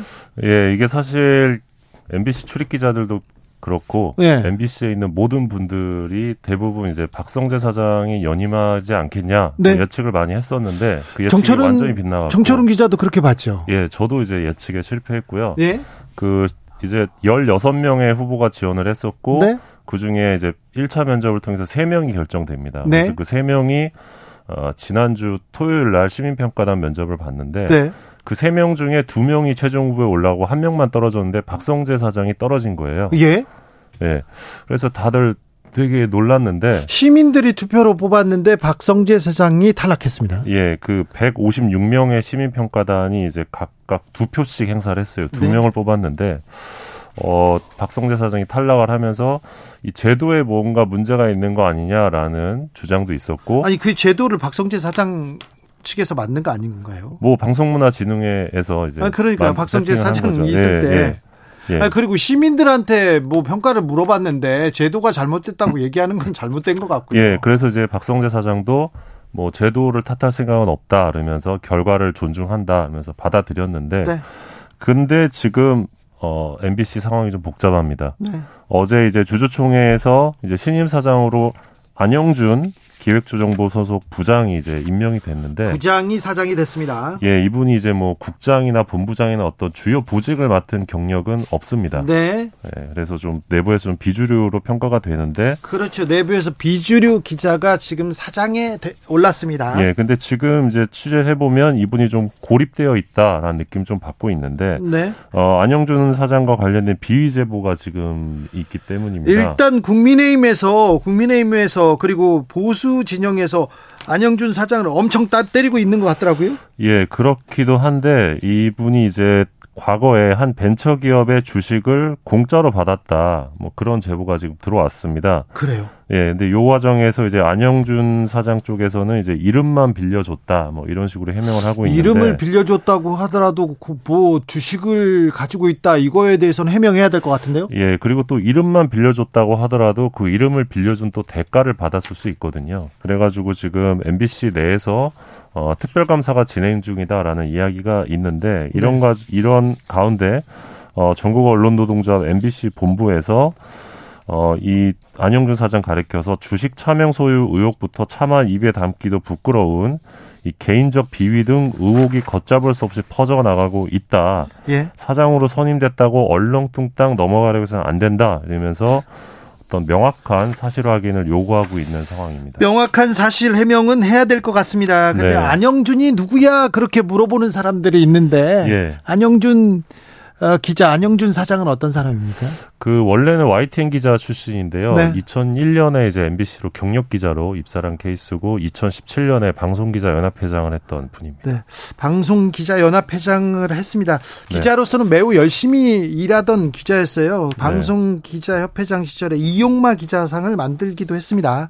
네. 아무튼 어, 정치권 그리고 사내외에서 굉장히 이제 안영준 흔들기에 나선다. 이제 박성재 흔들기는 끝났네요.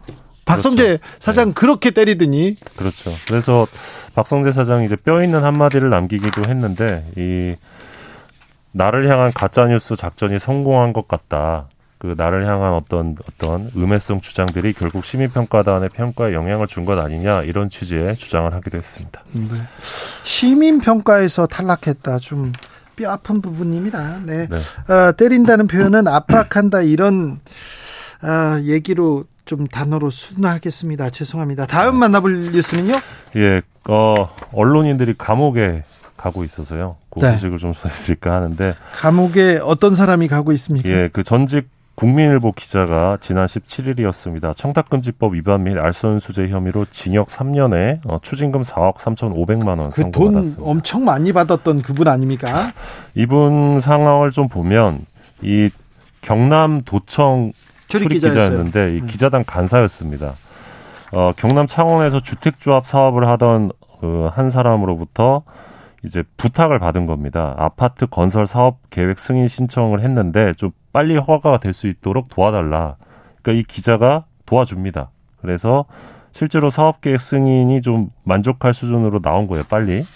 그러니까 어, 내가 좀 노력을 했으니까 대가를 달라라고 하면서 수억 원의 금품을 요구했고 그래서 알선행에 대한 대가 명목으로 3억 4천을 받습니다. 대단한 예, 그리고 이 기자가 또 은행 대출이 빨리 되도록 도움을 줘서 대출도요? 예, 대출도 대출도 이제 땡겨줘서 9,500만 원을 또 이제 사례비로 받습니다. 네. 그러니까 기자인데 일종의 해결사 노릇을 해준 거예요. 네. 예. 그래서 아, 어, 현직 기자 신분으로 작년 5월에 이제 구속이 구속됐죠. 됐고요. 국민일보는 그해 6월에 이 기자를 해고를 했습니다. 어 근데 이 사건이 사실 언론계에 파장이 적지 않았는데 어, 경남도청 기자단 간사였고 경남 경찰청 검찰청 출입하던 기자였거든요. 결국 기자로서 갖게 된 어떤 인맥을 활용을 해서 부당하게 이익을 편취한 것이다. 이거는 기자단 어떤 구조 기자단이 어떤 그 검경 권력과 유착되는 어떤 구조적인 문제에서 발생한 사건 아니냐 네. 이런 지적도 있었습니다. 지방 언론사 중에 일부 언론사에서는요 이렇게 출입 기자가 광고 달라고 합니다. 근데 광고 안 주면 비판 기사를 쓰고 그래서 아, 논란이 되거나 그 문제가 되는 경우가 한두 건이 아닙니다. 그런데 아 이분은 정말 통도 크셨어요. 예, 그 또 다른 사건도 최근에 있었는데 지난 19일에 대전지검에서 이 네. 깡통 전세를 이용해서 이 136명에게 325억 원대의 부동산 사기 행각을 벌인 이 전직 대전 방송 기자와 방송 작가 등 4명을 구속 기소했다고 밝혔습니다. 그래요? 부동산 예. 사기 행각을 벌이다니. 아, 예. 작가가요? 작가랑 이제 기자랑. 어떻게 해요? 그러니까 이제 법인을 만들어 가지고 깡통 전세 오피스텔 600여 채를 매입한 다음에 전세 세입자가 있는 사실을 수, 숨기고 월세 수익이 보장되는 매물로 속여서 피해자들에게 판매했다고 하는데요. 네. 어, 이걸 판매하는 과정에서 이 사람이 대전 방송에서 되게 유명한 기자고 앵커다. 네. 이런 식으로 해서 좀 신뢰를 줬다고 합니다. 그렇게 해서 돈을 좀 상당히 벌다가 이제 구속이 된 상황인데. 깡통 전세로 하, 이렇게 방송사 앵커와 작가가 구속되기도 했네요. 예, 그래서 이런 상황들이 사건들이 좀 반복되고 있는데 어, 기자의 본분을 잊지 말아야 되는데 왜 네. 이런 일이 계속 반복되고 있는지. 몇 해 전이었습니다. 조선일보 아, 조선일보 주필 송희영 전 주필 아, 그리고 김영수 디지털 조선일보 대표 등한테 이렇게 로비를 하던 박수환 씨가 있었어요. 아, 예, 예. 이분은 그러니까 로비를 하고 로비를 하고 기사를 써주고 이렇게 돈을 엄청 받아 먹었어요. 받아 먹었다 이렇게 얘기도 부적절한데 받아 아 이게 언론을 하나의 음 뭐라서 수익 창출 부가가치 창출을 그렇죠. 해내는 그냥 모델로 삼은 예, 건데 예. 이게 저널리즘에서는 한참을 벗어납니다. 맞습니다.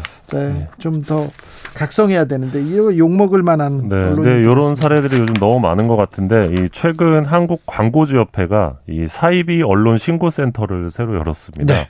그러면서 어, 기자라는 지위를 악용하는 그런 사이비 언론인을 좀 제보해 달라 네. 이렇게 밝히면서 광고협회로 직접 제보가 들어온 이 부적절한 갑질 사례를 공개를 했는데 이게 네. 참 황당했습니다. 네. 일단 어, 성수기에 콘도 청탁을 한답니다. 네. 그다음에 이용을 해요. 아주 좋게 이용을 한 다음에 네. 돈을 안 내는 편집국장이 있었다고 하고요. 아, 콘도 내놔라 그래놓고 돈을 안 내요? 네. 콘도 예약 좀 해줘 해서 콘도를 예. 쓰고 나서 돈을 안 주는 겁니다. 왜? 예, 그래도 예약도 어려운데 그러니까 편집국장이라니까 줬더니 돈을 안 줘요. 돈도 안 줘요. 네. 그리고 네. 고급 식당에서 이 홍보 담당자랑 이제 점심 약속을 합니다. 네. 근데 약속을 직전에 취소해요. 네. 취소한 다음에 야 이거 먹은 셈 치고 일단 결제를 좀 해달라. 예. 그런 다음에 주말에 가족들과 이 호텔에 가서 고급 식당에 가서 이용한 편집인이 있다고 합니다. 아이고야. 네. 그리고요. 그래서 이게 참 황당한데 그리고 이제 언론사 행사에 참석한 기업 홍보 담당자들에게 네. 자기 자녀의 청첩장을 전달하고 예. 기자들에게도 출입처의 청첩장 전달을 강요한 국장급 간부도 있었고요. 예. 그러니까 전혀 일면식도 없는 사람들한테 다 청첩장을 뿌리라는 겁니다. 그렇죠. 예. 그리고 홍보 담당자와 업무 미팅 자리였는데 이 자리를 언론사 회식 자리로 이용을 하고 어, 비용은 기업에서 처리하게 한 그런 국장급 간부도 있었고요. 네. 그리고 이제 단골 술집에 갑자기 홍보 담당자를 부릅니다. 네. 그런 다음에 외상값 처리를 요구한 기자도 있었다고 합니다. 그런 사람도 있습니다. 네. 룸사롱 접대를 요구한 기자, 한 방송사 기자고요. 또 보수 신문의 기자들인데 아, 두 배, 세 배를 그, 그 카드로 긁, 긁게 해요. 카드로 이렇게 먼저 결제하기로 하고 자기가 또 나중에 가겠다 이런 사람도 있었어요. 광고주 협회에다가 이게 저기 신고하면 됩니까? 예. 아무튼 이런 사례들이 좀 쌓이면 쌓일수록 예. 회복할 수 없는 건데 언론의 신뢰라는 게참 네. 부끄럽습니다. 네. 예. 부끄럽네요. 최수연님, 그게 깡패지 기자입니까? 얘기하는데 뭐. 이 언론사의 지위로 기사 쓴다고 이렇게 괴롭히고 그러면 그거 깡패입니다. 기자. 네, 맞습니다. 요즘은 이제 기사를 안 쓰는 조건으로 광고를 요구하기도 하고요. 네. 기사를 쓰는 조건으로 광고를 요구하기도 합니다. 네. 그리고 세미나나 시상식 같은데 협찬 안 해주면 또 보복성으로 기사를 쓰기도 하고요. 그런 경우 많죠. 네. 이게 깡패네요. 깡패네요. 자, 이런 내용이 있으면 광고주 협회에다가 제보하시면 되고요. 어, 미디어 오늘 정철은 기자 그리고 저한테 제보하셔도 됩니다. 제보해 주십시오. 주진우 네. 라이브에서도 이런 네. 기자들은 혼내겠습니다. 네. 저도 취재해 가지고요. 이렇게 보도하겠습니다. 네. 기자들의 수다 미디어 오늘 정철은 기자였습니다. 고맙습니다. 교통정보센터 다녀오겠습니다. 이현 씨.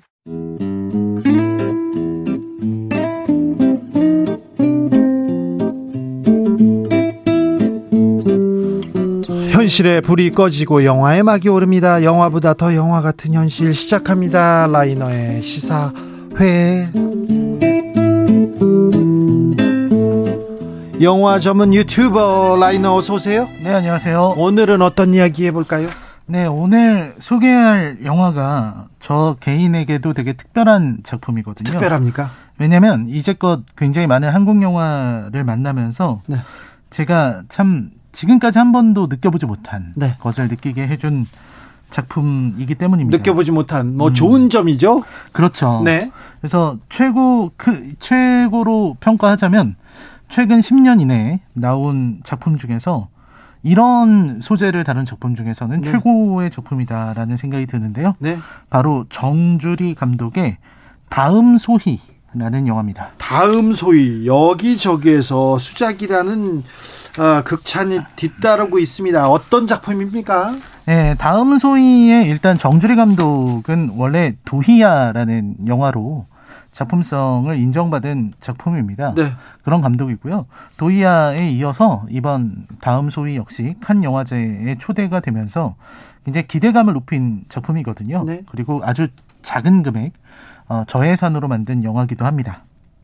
네, 노동자의 얘기를 담은 작품이죠. 네, 노동자의 이야기를 담고 있고요. 사실 우리나라에 많은 영화들이 나오는데 정작 노동자의 현실을 다룬 작품은 손에 꼽습니다. 네. 몇 작품 없거든요. 네. 뭐 어, 나는 나를 해고하지 않는다라든지 뭐 몇 작품이 정말 없어요. 예. 그런데 그럼, 또 노동자의 얘기를 다루면요, 다 막 가슴 아프고 아, 절박하고 심각하고 그래가지고 영화 보기 싫어요, 힘들어요 그런 작품들이 많았거든요. 네, 그런 작품들이 좀 있었고요. 그리고 또 이렇게 청년의 이야기, 또 젊은 세대의 이야기를 다룬 작품들은 더더욱 없었습니다. 근데 네. 이 작품을 너무 너무 잘 만든 영화라고 할 수 있겠습니다. 그래요? 이야기를 라이너가요? 음, 저렇게 선량한 얼굴을 가지고 네. 순한 얼굴을 가지고 영화에 대해서 혹평을 하는 걸로 되게 유명한데 그렇죠. 잘못 만들면 가차없이 비평한다고 하는데 그런데 다음 소위에 대해서는 극찬을 더, 더 이렇게 늦 늘어놓습니다. 자, 영화 속으로 들어가 보겠습니다. 네, 영화는 이제 늦은 밤에 어, 연습실에서 홀로 춤 연습에 몰두하고 있는 소희의 모습으로 시작합니다. 소희. 네, 소희는 이제 여고생인데요. 네. 계속해서 춤추면서 같은 부분에서 넘어지고 다시 일어나서 춤을 추고 이게 연습하는 장면이 나와요. 예. 그 한참 보여주다가 이제 소희의 사정을 이제 보여주기 시작하는데 네. 소희는 이른바 특성화 고등학교를 다니는 학생입니다. 옛날에 상고, 공고 이런 데죠? 그렇죠. 네. 예전에 실업계라고 했는데 실업계. 그걸 특성화 고등학교라고 하는데요. 네. 거기에는 실습 교육이라는 과정이 있다고 합니다. 고등학교 3학년 때 졸업을 앞두고 이제 실습 가잖아요. 그 회사 가면서 일도 하고 뭐 돈도 그렇습니다. 좀 받고 그렇죠. 그렇습니다. 그래서 이런 학생들을 산업 현장으로 보내는 네. 그런 건데요. 아, 그래서 실습생으로 취업하게 만드는 건데 네. 이 소위는 이 담임 교사의 기대를 한 몸에 받고 있습니다. 네. 왜냐하면 소위 대기업이라는 곳에 갈 수 있게 됐거든요. 아, 대기업으로 소위는 갔군요. 네, 그래서 이제 어, 대기업이다 이런 얘기를 듣고 그 다음에 사무직이다 이 얘기를 듣고 나서 소위가 이제 자기랑 같이 춤추는 친구하고도 이런저런 얘기도 나누고 꿈에 부풀었겠네요. 어, 뭐 이제 나는 사무직이니까라는 생각을 하고서 이제 가게 됩니다. 근데 그 대기업이라는 곳은 670명의 사원이 일하고 있는 곳인데요. 네. 이동통신사의 하청의 하청을 받는 곳이었습니다. 거기서 무슨 일 합니까? 어, 사무직이란 말에 혹했지만 결국 소희가 마주한 현실은 콜센터 직원. 그것도 콜센터에서 해지 방어팀의 직원입니다. 해지 방어팀이요? 네, 해지 방어팀이 어떤 거냐면요. 해지를 하려고 전화를 하잖아요. 뭐 인터넷 같은 거를 해지하려고 전화를 하면은 그 전화를 어 최대한 돌립니다. 이거는 어 이쪽으로 연결을 하셔야 되고요. 뭐 전화를 저쪽으로 연결해 드리겠습니다. 이러면서 계속 전화를 돌리는 거예요. 그래서 지쳐서 해지를 못하게끔 만드는. 그리고 해지를 하겠다고 하면은 계속해서 이 위약금이라든지 이런 걸 얘기를 해서 어 해지를 못하게 만들거나 네. 아니면은 그 끝내 해지하겠다는 사람에게 최대한 시간을 끄는 그런 일을 합니다. 그리고 네. 어 해지를 잘 안 시켜주고 이제 해지를 하겠다는 사람한테 갑자기 다른 광고 상품을 이야기를 하기 시작하고 네. 이런 게 이제 해지 방어 팀이에요. 예. 그러니까 해지 방어 팀에 전화하는 사람들은 되게 화가 나 있습니다. 아 그렇죠. 왜냐면 해지를 하고 싶은데 자꾸 해지를 안 해주고 자꾸 돌리니까 자꾸 돌리고 네. 또 화가 나지 않을 수가 없는 거예요. 네. 근데 이게 사실은 그 이동통신 그, 그 회사들이 가지고 있는 영업 방식인 거잖아요. 그렇죠. 매뉴얼이 있겠죠. 그 매뉴얼대로 하는 거잖아요. 네. 그 매뉴얼은 뭐냐면 해지를 못하게 하려는 그런 술법인데 네. 그렇게 해서 계속해서 이 고객들을 화가 나게 만든 다음에 네. 그 화를 온몸으로 받는 것은 최전선에 있는 이 콜센터 직원들인 겁니다. 소희가 이 여고생 소희가 이 일을 해야 됩니까? 그렇습니다. 아이고. 이게 이 여고생이 하기에도 너무 어려운 일이고 누가 해도 어려운 일인 거죠. 네. 그리고 소희에 대해서 계속 영화는 보여줍니다. 소희는 이제 어 굉장히 당차고 똑똑한 인물이에요. 자기 친구가 이런 그 인터넷 방송 이런 것도 하고 유튜브도 하면서 이제 음식점에서 방송을 하고 있으니까 옆에서 웬 남자들이 시비를 걸어요. 예. 어, 저게 무슨 일이야? 어, 일을 해서 돈을 벌어야지 막 이렇게 얘기하니까 소희가 가서 그 남자들이랑 막 싸웁니다. 네. 그 정도로 이제 당찬 인물이라는 걸 보여주는 거죠. 네. 그랬는데 이제 이 정말 다른 고등학생들과 다르지 않았던 소희가 이 해지방어 팀에서 일하기 시작하면서 엄청난 충격을 받기 시작해요. 그러니까 어, 어떤 일들이 있냐면 그냥 뭐 이 고객이 화를 내면서 전화한다 이 정도 수준에서 끝나는 게 아니고 끝나는 게 아니고 욕을 먹기도 하고요.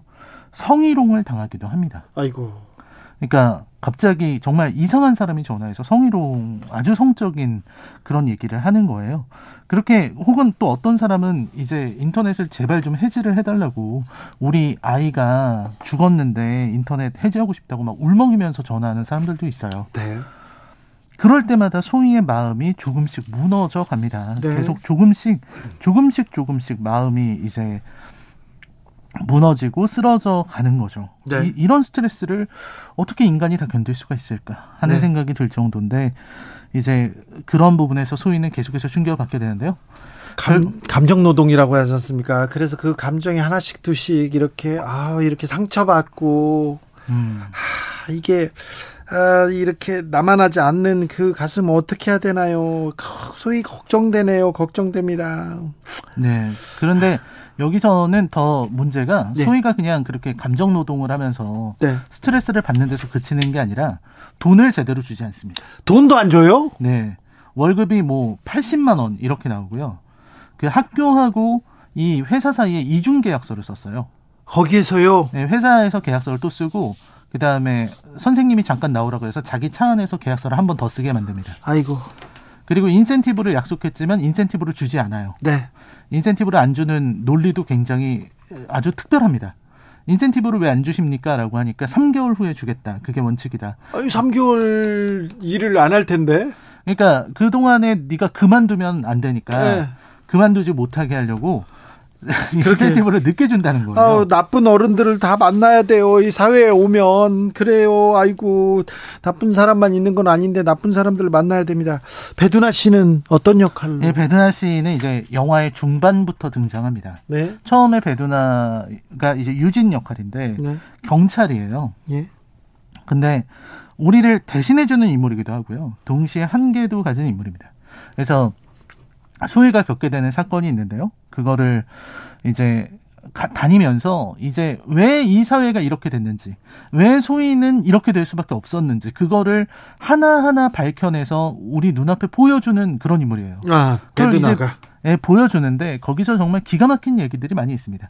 그러니까 이게 모든 것이 다이 이 대한민국이라는 사회의 성과주의가 낳은 그런 문제라는 거죠. 네. 회사에서도 성과를 올리기 위해서 계속해서 소위라든지 이런 콜센터 직원들에게 무리한 노동을 강요할 수밖에 없는 거고. 네. 그리고 이제 학교에서도 아니 어떻게 학교가 이런 걸 할 수 있느냐 막 따져요. 음. 그 실습 교육이라길래 그렇죠. 나는 무슨 대학생, 의대생들 인턴 나가는 그런 건 줄 알았는데 이거는 어디서 일하는 줄도 모르고 어떤 일을 당하는지도 모르고 교사들이 내보낸다. 근데 알고 보면은 그 교사들도 성과를 올리지 않으면 안 된다는 거예요. 네. 그래서 각 학교마다 그 순위가 벽에 붙어 있습니다. 그래서 그 순위를 높이기 위해서 열심히 한다는 거죠.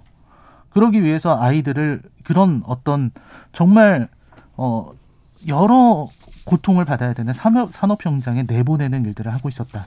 그래서 그걸 따지기 위해서 교 이제 교육청까지 가는데 교육청들도 마찬가지입니다.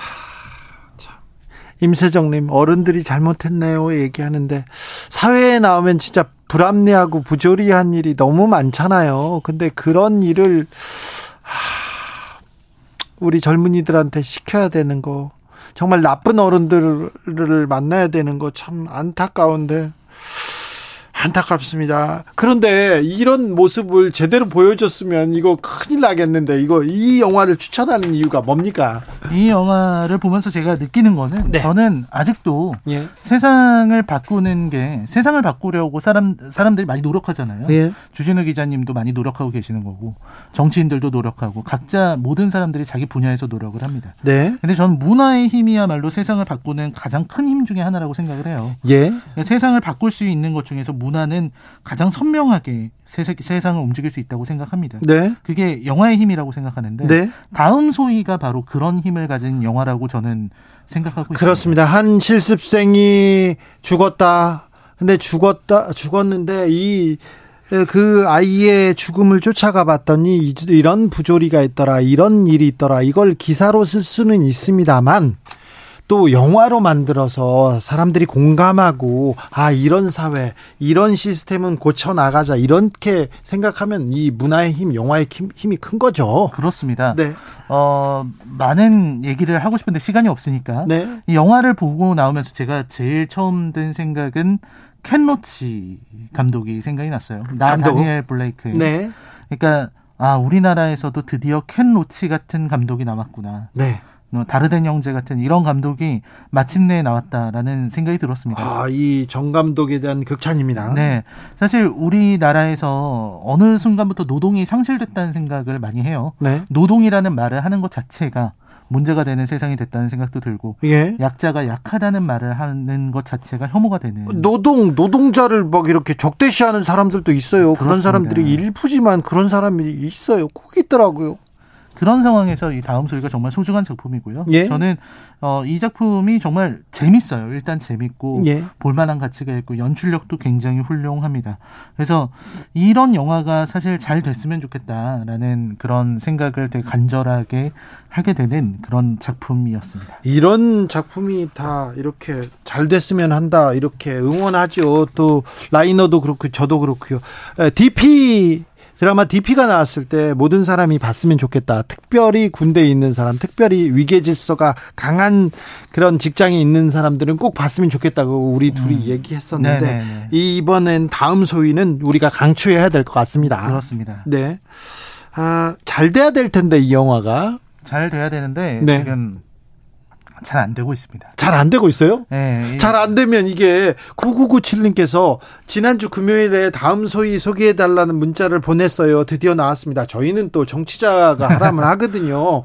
지난주에 보고 왔는데요. 여전히 상용관 수가 적습니다. 꼭 순익분기점 넘겼으면 하는데 이렇게 재미와 잘 만들어졌다. 거기에 이게 여기에 또 가치가 있다. 볼만한 가치가 있다. 그러면 잘 돼야 되는데. 그렇습니다. 좀잘 됐으면 좋겠어요. 진짜 어, 역주행이라는 게 영화에서도 한 번쯤 있었으면 좋겠다는 생각이 들고요. 예. 저도 이 일을 하면서 이렇게 어, 잘 됐으면 좋겠다는 마음에 네. 어, 돕고 싶은 마음이 들었던 거는 이 영화 처음이었어요. 그래요. 네. 아, 참 조금 아쉽네요. 조금 아쉽. 어? 네. 나의 촛불 나왔을 때 그랬어야지. 지금 무슨 소리 하고 있어요? 아, 나의, 나의 촛불 저, 아유, 저 아주 좋게 봤습니다. 네네. 네. 그때는 또 코로나 이렇게 네. 폭발적인 중간수 60만 명씩 나와가지고요. 그런데 아무튼, 아, 좋습니다. 아까 말했듯이 이, 이런 사회적 현상을 기사로 쓰는 것도 어, 이렇게 사회의 파장을 이렇게 줄 수 있지만 문화적으로 이렇게 공감하잖아요. 훨씬 많은 사람들의 마음을 이렇게 모아서 또 행동으로 이끌어 이끌어낼 수 있거든요. 그러니까 아 좀 잘 됐으면 좋겠습니다.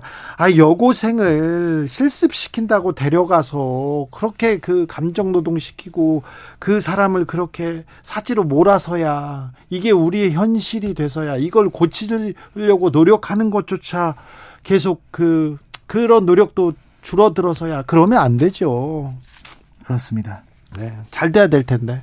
음, 잘 됐으면 좋겠네요. 어, 잘 되려고 뭐, 뭐 너도 좀 해야 되겠네요. 아, 그럼요. 저도 열심히 도우려고 네. 여러 가지 일들을 하고 있습니다. 그렇습니까? 네. 저희도 또 노력하겠습니다. 저도 봐야 되겠네요. 네, 한번 보세요. 저는 극장 가기 좀 싫어하는 아니죠. 좀 어려워하는 사람인데 저도 좀꼭꼭 가보겠습니다. 유튜버 라이너가 이런 얼굴을 가지고 계속해서 호평만 하고 다닌다면서요. 그런데 극찬했어요. 극찬한 영화 별로 없는데 다음 네. 소희였습니다. 정주리 감독이 그렇게 훌륭합니다. 아, 굉장히 영화를 잘 만드십니다. 그래요. 네. 아, 정주리 감독의 얘기도 조금 듣고 싶은데, 네, 듣고 싶은데 아무튼 시사회에서 다음 소위에 대해서 얘기하고 생각해 봤습니다. 더 많이 고민해 볼 어, 점을 던져주네요. 라이너, 오늘도 감사했습니다. 네, 고맙습니다.